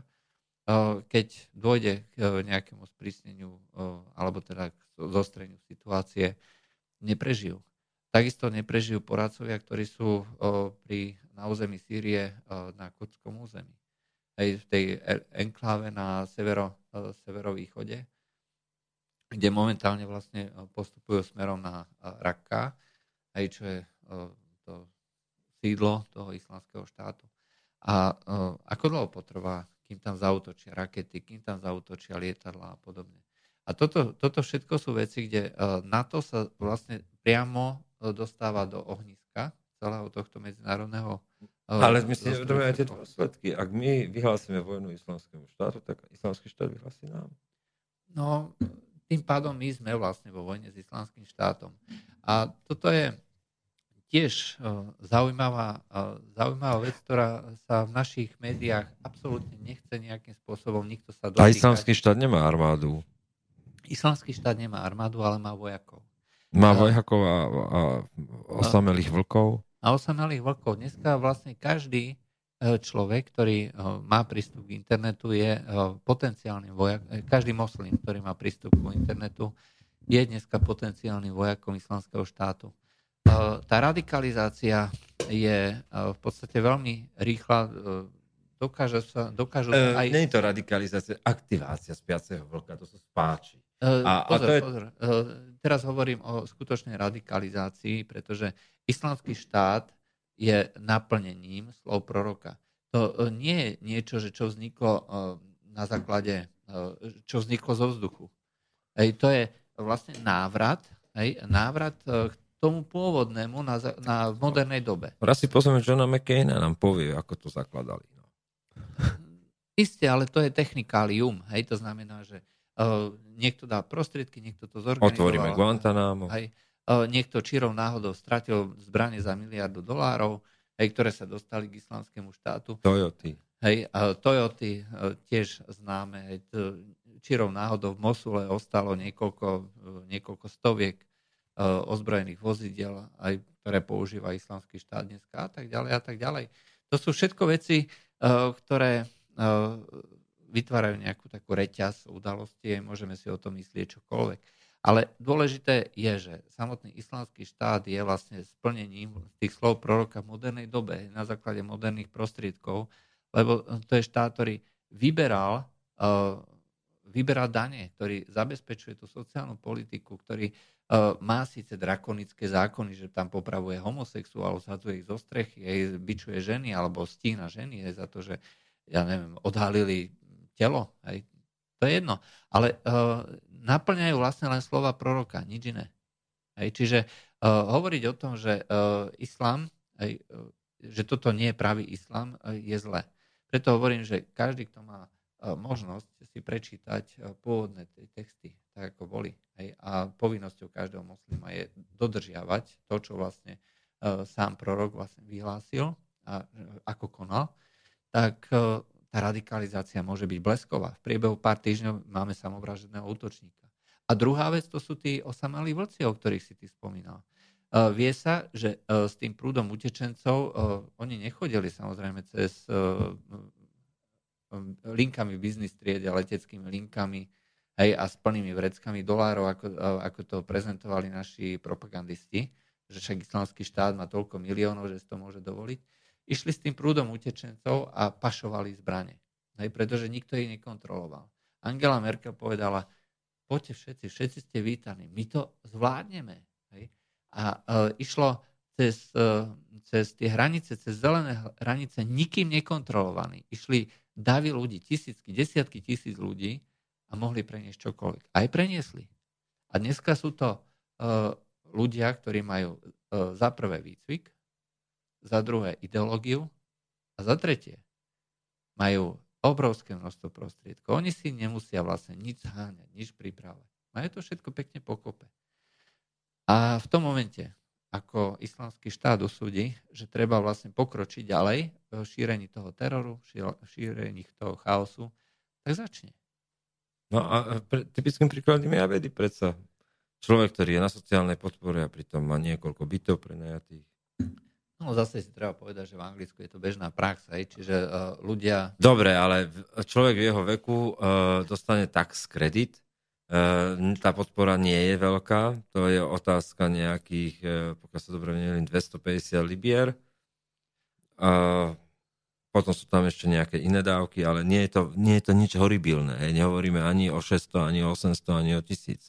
On nemal deti Vieš, na, v Anglicku zarábaš na deťoch. Presne akože ten model Lunik 9, sociálne dávky pred kaníkom. Hej.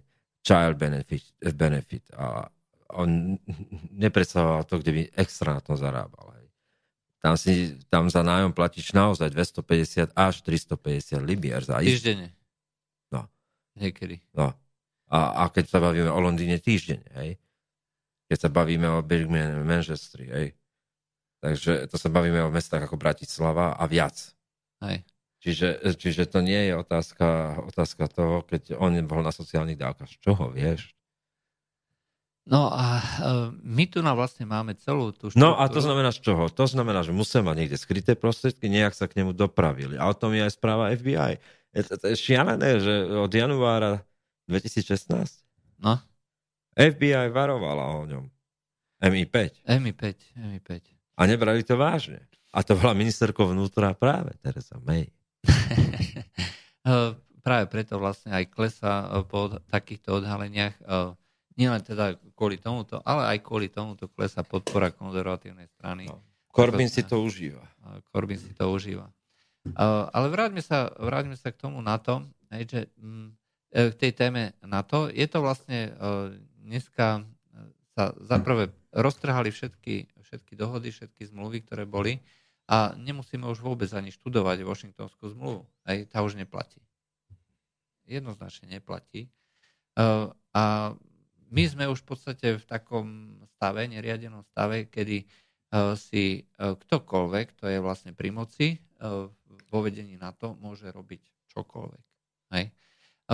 Od ja neviem, organizácie nejakej miestnej vojny na území Sýrie, Iraku, alebo treba z hoci kde inde, kde uh, sa niekto onálepkuje nálepko, že toto je islamský štát. Nie. Opäť, o, oni hovoria o hybridnej vojne. Čierni vojaci bez insignií predsa boli v Iraku. No, áno. Blackwater. Black Academy. No, neskôr na Ukrajine Academy. Hej. Čiže oni zaviedli všetky prvky hybridnej vojny, používali oni. No, hybridná vojna je pojem, ktorý síce no, moderná propaganda pris, prisúdila Rusom, ale, ale v, v skutočnosti je to, no, vo vojne sa využívajú všetky prostriedky. To znamená, že no, ak sa využívajú takto, takýmto spôsobom všetky prostriedky, znamená Propaganda to od Iraku, od invázie do Iraku poznáme všetky metódy propagandy. A nielen od tej druhej, ktorá bola absolútne nelegitímna, nemala vlastne nič spoločné ako s medzinárodným právom, čiže Amerika vytvorila tzv. koalíciu ochotných, do ktorej sa zapojilo aj Slovensko, ale, ale aj tá prvá, aj tá prvá, organiza- aj tá prvá vojna v Iraku bola vlastne zorganizovaná na základe sfalšovanej marketingovo, marketingovej kampane, kde na Jerách, hej, to dievčatko na Jerách opisovalo, ako vidí na vlastné oči. A to vlastne prinútilo americký kongres menov odhlasovať z Ameriky do, do tej vojny e, s Irakom. Aj keď e, len v nejakej obmedzenej miere, to znamená Saddam Hussein mal dovolené ostať. Ale už vtedy vlastne to bola e, čistá propaganda, ktorá nemala s realitou vlastne nič spoločné, nehovoriac už o tom, že keď si dobre pamätáš, tak v 68 teda nepamätáš, no ale tie, eh, je známy ten, ten telegram uh, Rus, sovietskej vlády do Ameriky, že či platia jalské dohody a oni povedali, áno, platia, následne na to tam vtrhli do Československa uh, tanky uh, Varšav, vojsk Varšavskej zmluvy. Hej. Uh, a potom Kuwait... sa napísal díky za hrpnutie s Vietnamom. Treba. A, Lebo odvrátili pozornosť Československa. Áno. A čo sa týka, čo sa týka tohto Iraku, e, ten podľa všetkého mal tiež nejaké takéto uistenie od americkej strany, ktoré ako si neplatilo. No, e, priznajme si, že Irak bol spojený, lebo zase išlo o sekulárny režim, sa nepredstavoval, e, nepredstavoval islamistický, taký či onaký čistý či sunnický režim, ale sekulárny charakter predstavoval tej vlády a, a oni boli spolu Irán Gate, predsa. A, a boli spojencom USA, Saddam Hussein bol spojencom, oni boli šťastní, že ho odvedli od pozornosti od Sovietskeho zväzu, s ktorým koketoval a on bol spojencom v Iran Gate. Áno. No. Není dobre byť spojencom USA. Nevieš dňa, nevieš hodiny. a tie záruky potom, ako či platí alebo neplatí. Otecko sa, uh, uh, Asada by mohol tiež hovoriť. Tá legendárna fotka s Bushom. No nielen to, však uh, minulý minister zahraničných vecí, ako zase fotka s týmito s Asadovcami, s mážom Asadovcami, čiže s Bašarom aj jeho ženou, aj ako sedí pri večeri a tam spoločne diskurujú pri sviečkách. Spoločensky ako John, John Kerry. No. A to sú proste veci, že byť Amerikou, byť spojencom Ameriky, ne, e, ne, e, lebo Amerika, puste si Ameriku proste príliš blízko, nie je príliš dobré. No, ale zase, keď hovoríme o NATO, ja osobne sa celkom obávam, pretože e, tu sa dostávame do absolútne nepredvídateľnej pozície, kde to hrozí skutočným konfliktom e, obrovských rozmerov, kde keď e, niekomu z nejakého dôvodu ujde prst na spúšti, tak vznikne situácia, ktorá bude ktorá bude mať veľmi vážne následky. Pretože e, ak e, Turci zostrelili e, to lietadlo, tá známa aféra, bola to pripravená akcia, že dneska sa to v podstate vie, že ruské lietadlo proste preletelo pár kilometrový výbežok a zostrelili na sírskom území a lietadla, ktoré tam v tom priestore číhali. Hej. vedeli, že tam Rusi budú útočiť, pretože Američania, Američania mali tú informáciu, a že tam budú a posunuli ju Turkom. Aj takže, OK, Rusi to dokázali uhrať, dokázali vlastne to vyťažiť sami pre seba aj pre tú situáciu maximum. Ale keď zautočí priamo americká armáda na ruskú armádu, hej, na vojakov ruskej armády, pretože, ako sme spomenuli, dneska sa súčasťou tých rôznych konvojov, ktoré sa presúvajú po Syrii a momentálne je to konvoj, ktorý sa ťahá smerom ku Dar az-Zaur, čo je vlastne enkláva na východe Sýrie, Eh, kde už roky sú v obklúčení veľké množstvo ľudí, ako miestny kmeň, ktorý je verný Asadovi, a plus vojenská posádka odoláva koncentrovanému tlaku práve týchto islamistov z toho islamského štátu.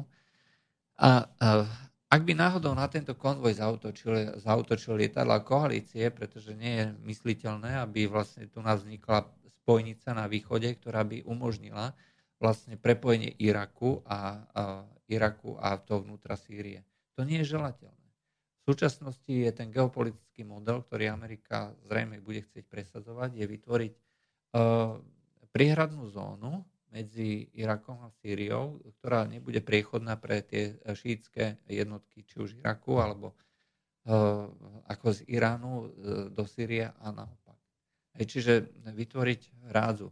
Momentálne, e, keďže Irak je väčšinovo šítsky a vládne tam momentálne vláda, ktorá je teda šítska, tak e, sa dá povedať, že to je oblúk, ktorý sa ťahne až do Libanonu, pretože tam vlastne e, je Hizbalah ako šítske hnutie, súčasťou miestnej politiky. To nie je len teroristické hnutie, ale v skutočnosti je to reálna politická sila, ktorá má svoje zastúpenie v parlamente, má televízie, Eh, organizuje eh, vlastnú sociálnu sieť a samozrejme aj vojenský výcvik. A eh, pokiaľ k tomuto nedôjde, aj tak budú si môcť vlastne stále Iránci podľa tých plánov, či už Ameriky alebo Izraela, vlastne zabezpečovať kontrolu celého toho priestoru na Blízkom východe, čo je nepriateľné. Takže no, si myslím, že no, tomuto konfliktu ak sa nedohodnú, teda Rusia a Američania, a čo si myslím, že sa vôbec nedohodnú, lebo to nie To sa rozchádza od seba tie názory už to, to sa zásadne odchádza, pretože uh, nedeliteľnosť Sýrie je základným predpokladom riešenia, ktoré presadzuje Rusko. Hej? Nedeliteľnosť územia. Žiadne enklávy, žiadna kontrola Ameriky nad východom a tak ďalej a tak ďalej. Čiže tá situácia vyzerá momentálne takto. Hej. Čiže postupuje vojsko smerom na východ, hej, snaží sa vlastne vytvoriť kontrolnú, kontrolnú no, cestu. A teraz sa k tomu príde to, ktoré pod zamienkou boja proti islamskému štátu bude sírskú republikánsku armádu. E, sírskú arabskú armádu, to je presne. Sírskú arabskú armádu a republikánske gardy bude bombardovať. Alebo za účasti uh, ruských vojakov. No. Nie za účasti NATO s Ruskom, ale priamo ruských vojakov, ktorí budú zabezpečovať tie konvoje. Bude bombardovať na to. No. A islamisti to budú sa na to pozerať a tlieskať tomu. Tak uh, islamisti. Zase sa vie veľmi dobre, že pokiaľ uh, koalícia bombardovala v úvodzovkách uh, tie, uh, povedzme, miesta, kde islamský štát prevádzal výcvik, tak doslova to boli roky, bez účelného, bezúčelnej aktivity, kde sa proste letelo mm, a sa stiažovali aj tí piloti, že proste on išiel, letel, videl nejaký cieľ, žiadam povolenie o útok, povolenie nedošlo, jemu došlo palivo, musel sa vrátiť. Hej? A na spiatočnej ceste povedali, že OK, že môže zautočiť a podobne. A takisto e, veľa, čiže veľakrát sa stávalo, že vyšli e, s plnou, hej, čiže veľa zbraní a prišli s plnou. Jednoducho nič nevystrelili. To nie je len o tom, že by nemali ako údaje rozviedky, ale jednoducho tam nebola žiadna, žiadna aktivita. aktivita a nebol záujem. Aj vedelo sa, kde sú miesta ekonomické aktivity, to znamená ťažba ropy, ťažba zemného plynu, ktorý prevádzal islamský štát. Vedelo sa, kde sú výcvikové tábory, to proste každý každý satelit e, dneska ako nie je problém zachytiť pri podrobnej analýze tých e, jednotlivých miest sa tie miesta vojensk- koncentrácie vojenskej techniky ukazujú ako evidentné. A celé mesiace, celé roky vlastne nebolo prakticky nič. Nič bombardované, aj tie tábory, ktoré boli zbombardované, boli väčšinou opustené. Takže dá sa povedať, že ak hovoríme, že tá vojenská rozviedka, myslím, že DIA, alebo ako sa volá, tak tá predsa jasne hovorila už roku 2012, že na zabezpečenie toho cieľa, že by, že by bolo vhodné podporiť ako fundamentalistov a v následných rokoch vznikol islamský štát. No tak vie sa dobre teda, že tie zdroje tam z Možno ešte nebohý Brzezinský prišiel, vieš, a odovzdal tie zbranie.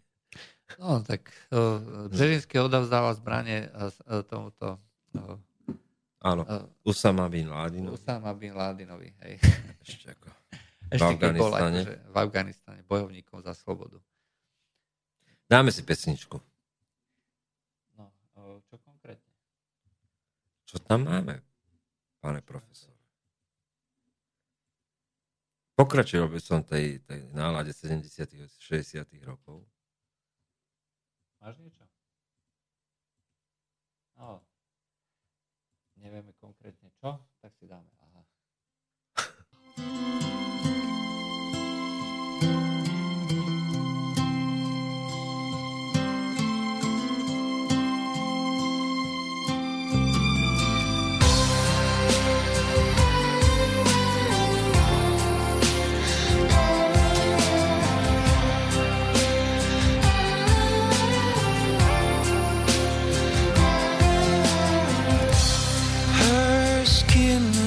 like velvet. Her face cut from stone. Her eyes when she's smiling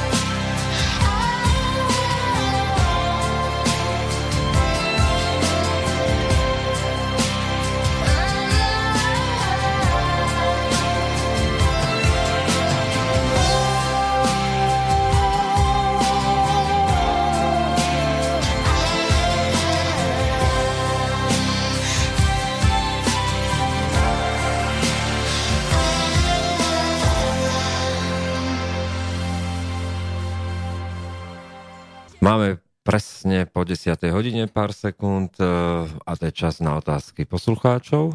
Dobre, dobrý deň. Dnes som išiel do Rakúska, bol som zrozený e, za hranicou mestečku Hamburg. Chodia denne minimálne desiatky ľudí darovať, alebo lepšie povedané predávať krvnú plazmu. Už nestačí, že pre Nemcov montujeme auta, už predávame, už aj predávame zdravie. Ako bonus, keď donesiete kamaráta, tak dostanete peniaze navyše. No, je to tak. Ale, ale čo je na tom? Hej? Uh, to je proste model, ktorý funguje po uh, celom svete. Niekto niečo ponúka, niekto niečo predáva. A čo sa týka... Viete, my tu nariekame ešte, neodpustím si, dneska som videl inzerát uh, jeden, možno si ho videl aj ty, možno máš aj ty priateľoch, dotyčnú pani, ktorá je veľmi milá a má veľmi dobré statusy, ale dneska som videl inzerát 73 eur na, euro, e, na ruku čistom, e, e, v podstate opatrovateľka z školu zdravotnej sestry strednou ponúka 73 eur na deň, 14-dňový turnus, 14 dní voľno. A my to tu popisujeme ako nejaké galeje, utrpenie a neviem čo, ale pre Boha živého. Si to, nech, si to niekto preráta. Človek za mesiac získa 70 3 krát 14. Tisíc eur. 7 krát 14, no áno, tisíc eur. Prečo by to nešiel robiť? Za dva týždne. Uh, za dva týždne. Za dva týždne? Dva týždne má veget. No. O, že... o akom utrpení to do čerta rozprávame. Hej. Tu nám sa stiažujú ľudia, že sestričky zarábajú málo, že majú pár 100, 100, 100 eur a podobne. No, tak majú 400 eur menej a to beže ešte na časy. No, to oni sa bijú a, a... Proste je to otázka ponuky a dopytu, ako nie je to nič nelegitímne. Skôr si myslím, že eh, je to tá otázka hm, tej, že, že je morálne a etické dávať krv zadarmo, no nie je. No nie, prečo by sme mali? Prečo by sme mali? Hej, je to moja krv, moja plazma, alebo čo.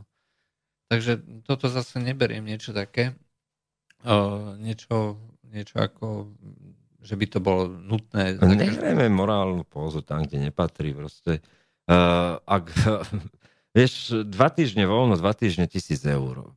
Do čerta, akože o čom sa tu bavíme. A vieš, ale není to niekde, že ideš lietadlom 5000 kilometrov pre Boha živého pri Viedni, hej? Čiže za ho, hodinu a pol si v Bratislave, za dve hodiny si niekde za Žilinou v Martine. Či ideš do stredu, takisto si za dve a pol hodiny v Bystrici, a v, dole na juhu si v Rimovskej sobote, ja neviem, za 3 hodiny. Uh, mobilita. mobilita. Hej, aké utrpenie, aké, Ježiš Maria, to rozvraca. Ďaká Bohu za tú robotu, lebo to posiluje tie rodiny. Žiadne no. rodiny to nerozvraca. No si tak. Lebo sú to väčšinou ženy, ktoré majú blízko k 50 No. Choďte sa pozrieť na tie vlaky v tých turnusoch, keď chodia, tak to sú ICčka plné, plné žien. A, a doslova vám to povedia, že vraciame sa z turnusu, preto je to plné obsadené tie ICčka. To idú z Bratislavy, myslím, 5 ich ide za celý deň a, a sú úplne plné ten deň. Keď sa tie turnusy, je to jednotné a sú šťastné, spokojné. Ako, o, čom, o čom sa to do čerta bavíme? Dobre, uh, poďme ďalej. Uh, dobrý večer, počúval som názor, že by... Gabika sa pýta, že ak by sme tu mali americké základne, potom by nás uh, vojska USA uh, e, ochránili. Je to aj váš názor? No, nebudú ochraňovať nás. Aj Ale svoje základne, ktoré budú, stiahnu, alebo buď premiestnia. Uh, čiže ak to bude v záujme Spojených štátov, tak uh, tie základne budú ochraňovať, ale nebudú ochraňovať Slovensko ako také. Aj to si vyhoďte z hlavy. E, skutočne e, si treba prečítať tú Washingtonskú zmluvu aj s tým výkladom, ktorý som dneska vlastne dal na, e, alebo včera som dal vlastne na internet a tam je jasne dopodrobno napísané a vysvetlené, že americká vláda, americká armáda nebude ochraňovať žiadnu krajinu, v ktorej, pri ktorej nie je záujem Spojených štátov. My sme vždy boli, aj sme boli prijatí do NATO, nie ako e, krajiny, ktoré treba ochraňovať. My sme boli prijaté... Ako krajiny, nárazníková zóna. Ako na, tzv. nárazníková zóna. To znamená, my, e, cez nás prejdú v úvodzovkách útočiace vojska že nás zničia alebo proste zbombardujú. Nie je problém tých západných krajín, pre ktoré tie nárazníkové zóny vznikla. Tá nárazníková no, tak posunul sa niekde z hranic z západného Nemecka s východným na hranicu Ukrajina, Slovensko, Polsko, to Ukrajina, Bielorusko. To je, v princípe je to vynikajúca kúpa. No. Hej? Uh, uplatia, uplatí Odsunuli sa pár... si o pár stovák kilometrov konflikt potenciálny. Potenciálny konflikt, presne tak. A to neznamená len vojenský konflikt, ale treba aj uh, možnosť, že vznikne nejaká výrazná nestabilita na, v tomto priestore z ľubovolných dôvodov, aj či to bude ako vojenská, alebo nejaká kriminálna, migračná a tak ďalej. Jednoducho sa to posunie celé z tej hranice, ako si povedal, z toho východného Nemecka až na hranice z Ukrajiny, alebo možno aj ďalej, ak sa Ukrajina príjme do NATO. To by bolo úplne ešte lepšie. A najlepšie, nech sa to deje non-stop na Ukrajine a je spokoj. No áno, presne tak. Aj, takže opakujeme ešte raz. Aj, ja osobne nepredpokladám, že tu budú stále základne americkej armády. Ak, tak maximálne nejaké, povedzme, prechodné, ale my sme v princípe prvosledová zóna a v prvosledovej zóne, zóne nikdy, nie sú, nikdy nie sú jednotky, ktoré by bolo možné nejakým spôsobom zbombardovať, zničiť alebo niečo podobné. Ak tak, tak tu budú rakety, bude tu radarová základňa, uh, ktorá bude samozrejme obsluhovaná americkými špecialistami, ale nebude to armáda ako taká. Áno, tak treba si uvedomiť, že vždy tu bude a je jediný problém a to je Rusko a vždy tu bude konflikt západu s Ruskom. Bude, bude, bude mať podobu studeného mieru a to znamená virtuálnej spolupráce NATO a, a Ruska, ktorá sa nikdy ne, neodohrala. Alebo, Čiastočne áno, a, pred rokom 2007. Alebo bude mať podobu studenej vojny.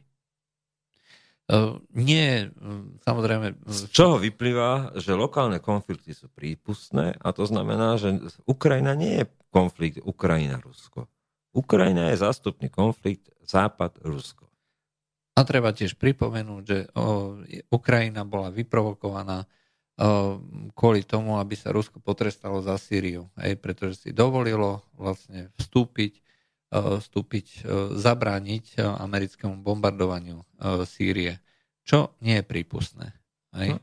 Amerike sa proste nikto nemôže stávať, aj takže v roku 2013 nebola zbombardovaná Sýria, hneď na to vznikol konflikt na Ukrajine po pár mesiacov a tie slávne koláčiky, čo tam boli. No a dneska úplne v pohode vám vrchný súd v Londýne povie, že Ukrajina dlhuje 329 miliónov, teraz neviem, či eur alebo dolárov, nechcem klamať. Uh, na úrokoch. Na úrokoch Rusku úplne v pohode je to tak, lebo to bolo riadené a urobené podľa anglického práva obchodného. Tá vlastne emisia uh, ukrajinských dlhopisov a, a je to úplne v poriadku. A medzi tým vám Porošenko povie, že, že stavajme európsky val ochranný na rusko-ukrajinských hraniciach a zničme Donbass. A on to pomenoval jasne, európsky vál, že my tam bojujeme za európske hodnoty. za európske hodnoty, ktoré neexistujú. Ktoré neexistujú. Dobre, otázka na pána Poláčka. Ako vyzerá situácia okolo rozdelenia Sýrie? Ako sa staví k tomu Turecko, ako Rusko, Irán, ako Katar? Ktorý ropot momentálne vyhráva no, ne, Katar, Turecko alebo Irán, Sýria, Rusko. Nehrozí, že Turecko podvedie ku koncu Rusko, no toto je teda otázok na milión. No zaprvé, žiaden ropovod nevyhráva, pretože vo vojnovom konflikte sa stavať nebude, ale tá situácia sa skutočne ako sa, sa to rieši ohľadom toho, že z ktorej krajiny povedie plynov do Európy. Či Obidva pôjdu cez Alepo. Preto buď, Alepo. Buď to bude z Kataru cez ten Amerikou kontrolovaný pás na východe Sýrie, hej, smerom do Turecka, alebo to bude z Iránu, alebo Irán a Katar majú spoločné uh, nálezisko, najväčšie svetové nálezisko zemného plynu. Volá sa akože Severná kupola Južný pás. No a uh, v tomto momente, pokiaľ bude Sýria stále v chaose, nič sa stávať nebude. Ak bude jednotná, tak skutočne pôjde z Iránu. A pokiaľ sa podarí vytvoriť vlastne tá taká rozdeliť Sýriu aj na časť, ktorú budú kontrolovať Američania a tak to vlastne pôjde z tej cestu, cestu východnú časť, ako smerom do Turecka. Turecko na to samozrejme získa. Či už pôjde jeden alebo druhý, stane sa tranzitnou krajinou s veľkou pravdepodobnosťou, aj keď teda z iránskej, ak by išiel ten e, plynovod z Iránu, tak e, by to zrejme išlo cez pobrežie, e, teda cez dno Stredozemného mora z pobrežia Eh, z pobrežia Sýrie, že by to mohlo obísť teda Turecko, aj keď je to teda ekonomicky nevýhodné, pretože Turecko má transportnú sieť vybudovanú na to, aby to mohlo preniesť. No a, a inými slovami, obe veľmoci si hovoria, teraz berieme aj remízu, čiže je to jedna jedna. A medzi tým Nemecko si postaví s Ruskom Nord Stream. Nord Stream 2, ale ktorý v prvom rade ako bude zabezpečovať hlavne teda eh, potreby Nemecka, ale eh, zároveň sa Nemecko stane aj transportnou krajinou smerom dovnútra Európy. Čo je geniálna e, ekonomická e, úvaha, strategická, čiže odstaví vlastne všetky krajiny Európy a Nemecko sa stane e, tou krajinou, ktoré bude držať kľúče od plynu pre celú Európu. No. Úplne. Čím definitívne zvýťazia európske hodnoty plynu. Európske hodnoty plynu. No a čo sa, eh, a nehrozí, že Turecko podvedie ku koncu Rusko, no Turecku nikto neverí. Aj, takže... Turecko na konci ogrcia samo seba, ako hovorí klasik. No, Erdoğan je človek, ktorý eh, vždycky robí veci podľa momentálnej situácie a eh, neexistuje niečo, na čom by sa dalo vlastne spolahnuť. Jeho trvalou ambíciou je dosiahnuť, aby Turecko bolo čo najmocnejšie, aby teda má tie osmanské, teda má tie vízie rozšíriť Vy ste tie generácie, ktoré dobijú Damašok, to bola jeho predvolebná Áno. reč. Hej. Ale tam ešte jedna vec a to je Balkán. O tom hovorí krajiny západného Balkánu. No, viete si predstaviť, že by Turecko s Gréckom spolupracovalo na Turkish Streame, poťažmo by cez Balkán, čiže krajiny ako Macedónsko, Srbsko, Chorvátsko, Slovinsko, až Maďarsko, možno Rakúsko spolupracovali a vlastne vytvorili by sa pás prosperity. Nepredstaviteľný. My potrebujeme nestabilný Balkán. O tom sú dnešný príbeh Macedónska. Chceš Turkish Stream, pôjdeš od Válova.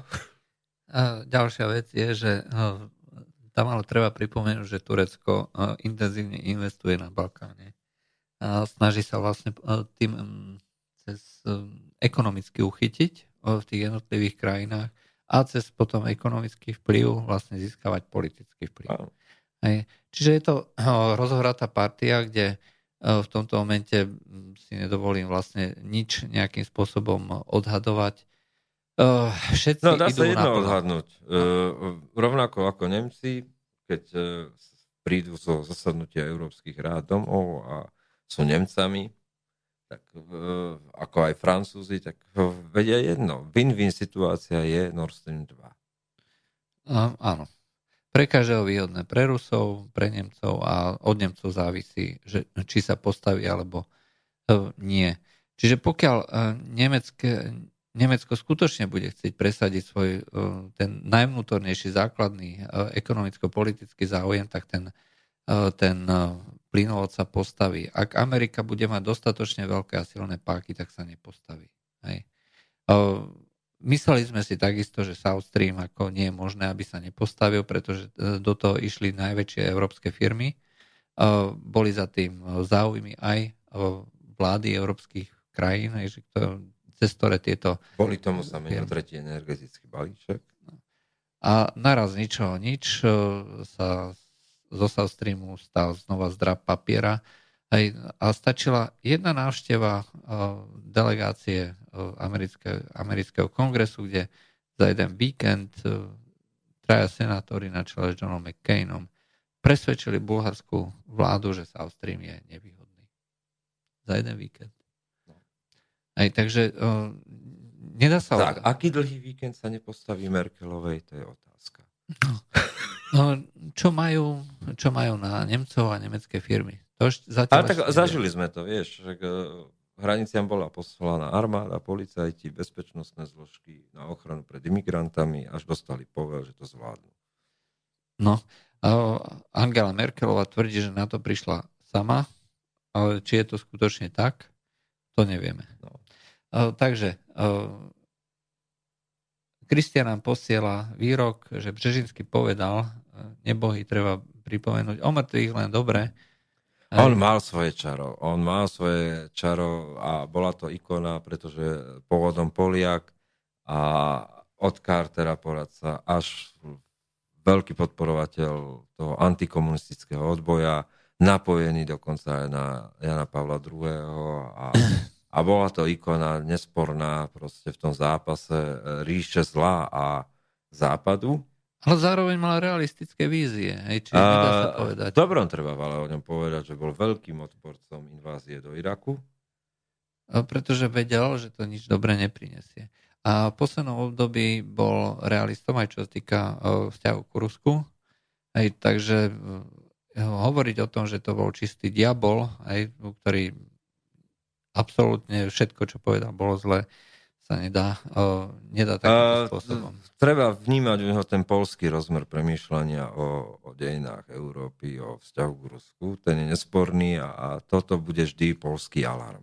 Vnútorný, ideový, ktorý bude vždy mať proste takýto rozmer. A jedno, či to bude lavicový Poliak alebo pravicový Poliak vo vzťahu k Rusku. Ale, ale Vo vzťahu k Rusku všetci budú mať e, ten svoj taký, nie že nedôveru, ale v niektorých prípadoch skoro až takú vnútornú nenávisť. Hej. no, A, a to sa neustále opakuje. Tá súčasná konzervatívna vláda uh, má jedno spoločné s tou predchádzajúcou, ktorá bola, a to je práve ten uh, odpor voči Rusku, hej, tá, tá, taká až uh, ako keby až vrodená rusofóbia.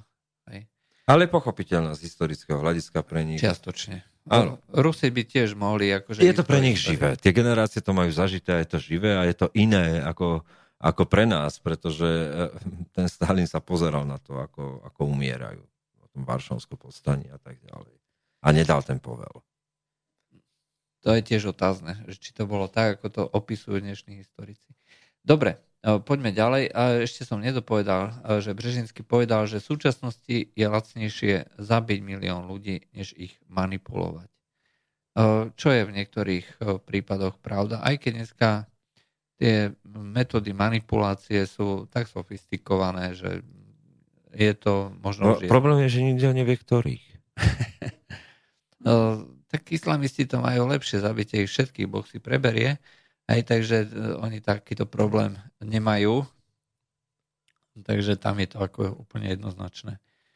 A ako sme videli na príklade e, francúzských prezidentských volieb, veľmi jednoducho sa to dá zmanipulovať, aby vyhral ten správny kandidát. Hej, a To je to, čo... netreba podvádzať.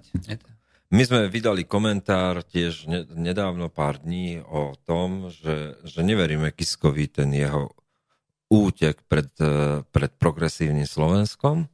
A ono sa nám to tak pomaly začína črtať. Z jednej strany bude plávať Rybničková Toska, z druhej strany bude plávať eh, do toho prúdu progresívneho Slovenska Beblavý Mihál so svojou straničkou, ktorá ak vôbec bude stranou Ak vôbec niekedy. vznikne, lebo ešte sa nezačali zbierať podpisy. No a... Nepovedali sme, že sa začali zbierať podpisy na tú e, slovenskú uh, En Marche, hej, slovenské progresívne Slovensko, aj teraz slovenskú stranu progresívne Slovensko. A uh, nebude to strana, bude to hnutie, uh, ale už sa začali teraz zbierať podpisy a je to zase tak, ako presne v prípade tých francúzských volieb, ideme uh, meniť Slovensko, hej, ideme priniesť zmenu, hej, a prinášame veľké témy v zdravotníctve, školstve, vo verejnej správe. A, a mnohí prvovoliči, e, je známe teda, že e, ja neviem, z, vysokej, z vysokých škôl odchádzajú takí macom liečovia, aj, e, čo bolo v slovenskej histórie pojem takých, takých tlkov neprebudených, aj, ktorí sa zaujímajú sami o seba. Tak ale a, a stojí za tým všetkým, nad tým po, všetkým poletuje naša Ivetka, teta Ivet, z jedného beblavého k Mihálovi, aby, sa po, aby ich poučila, ktorým správom, správnym smerom lietať a kde doletieť. No, vy, vydala knihu dokonca. Áno.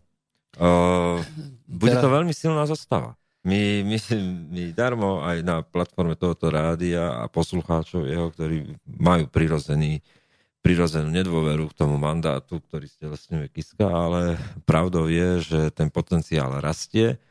Ako a... sa ukázalo na tých francúzských voľbách, ak sa to uchytí správne aj... Zo 4% na 30 za pár týždňov. No. A toto je príbeh Francúzska. čiže my vlastne vieme tiež, ak to zase každá krajina je špecifická, ale netreba podceňovať ako marketingové zázraky. V tomto momente už denník N začal kampan za progresívne Slovensko, že konec koncov je to platené rovnakým, rovnakým sponzorom a, a no, konkrétne ide proti Sulíkovi, proti Saske. Hej, čiže Áno, tam, to je ten elektorát. To je ten istý elektorát. A, časť to bude Matovičovho elektorátu. Časť z bývalej siete, hej, no. prvovoliči. A, a to sa vyskladá. Hej, čiže Dokonca to, aj KDH si.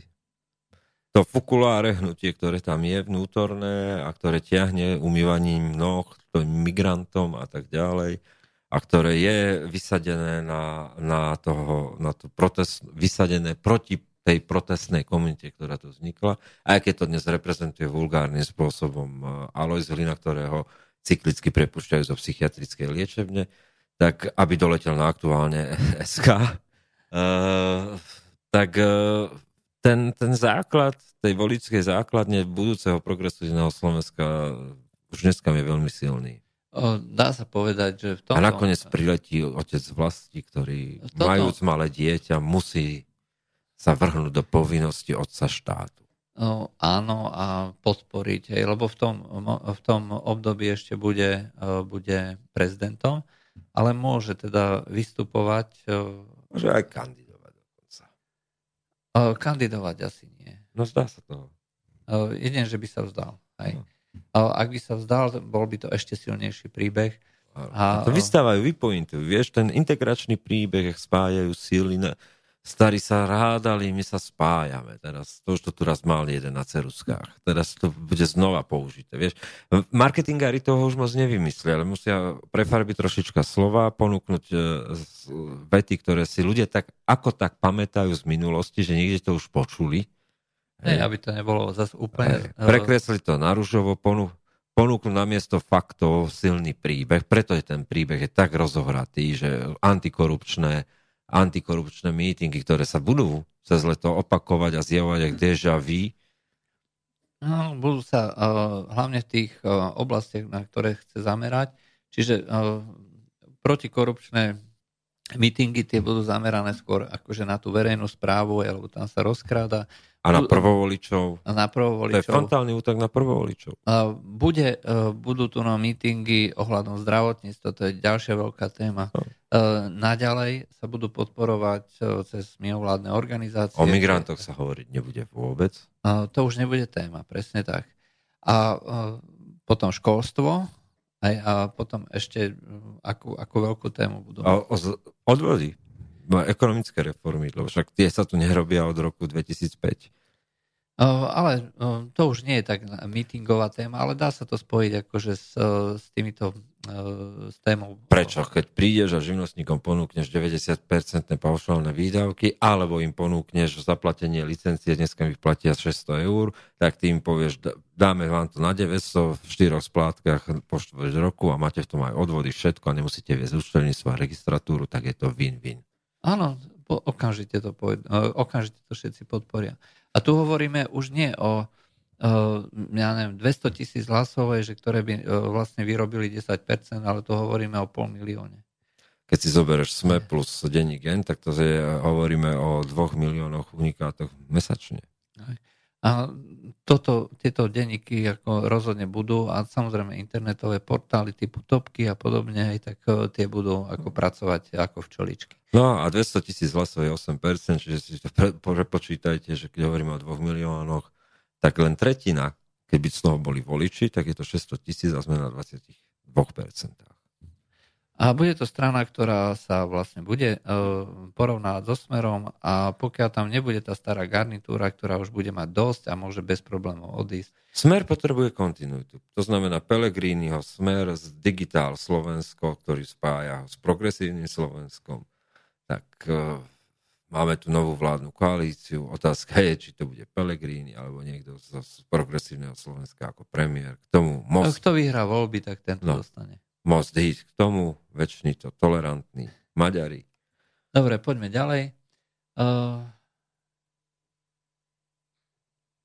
Sme dnes píše, že Macron neustúpil Putinovi, ale nedodali, že sa schoval za chrbát EÚ a odtiaľ vyhlasoval, že bude držať líniu so sankciami uh, proti Rusku.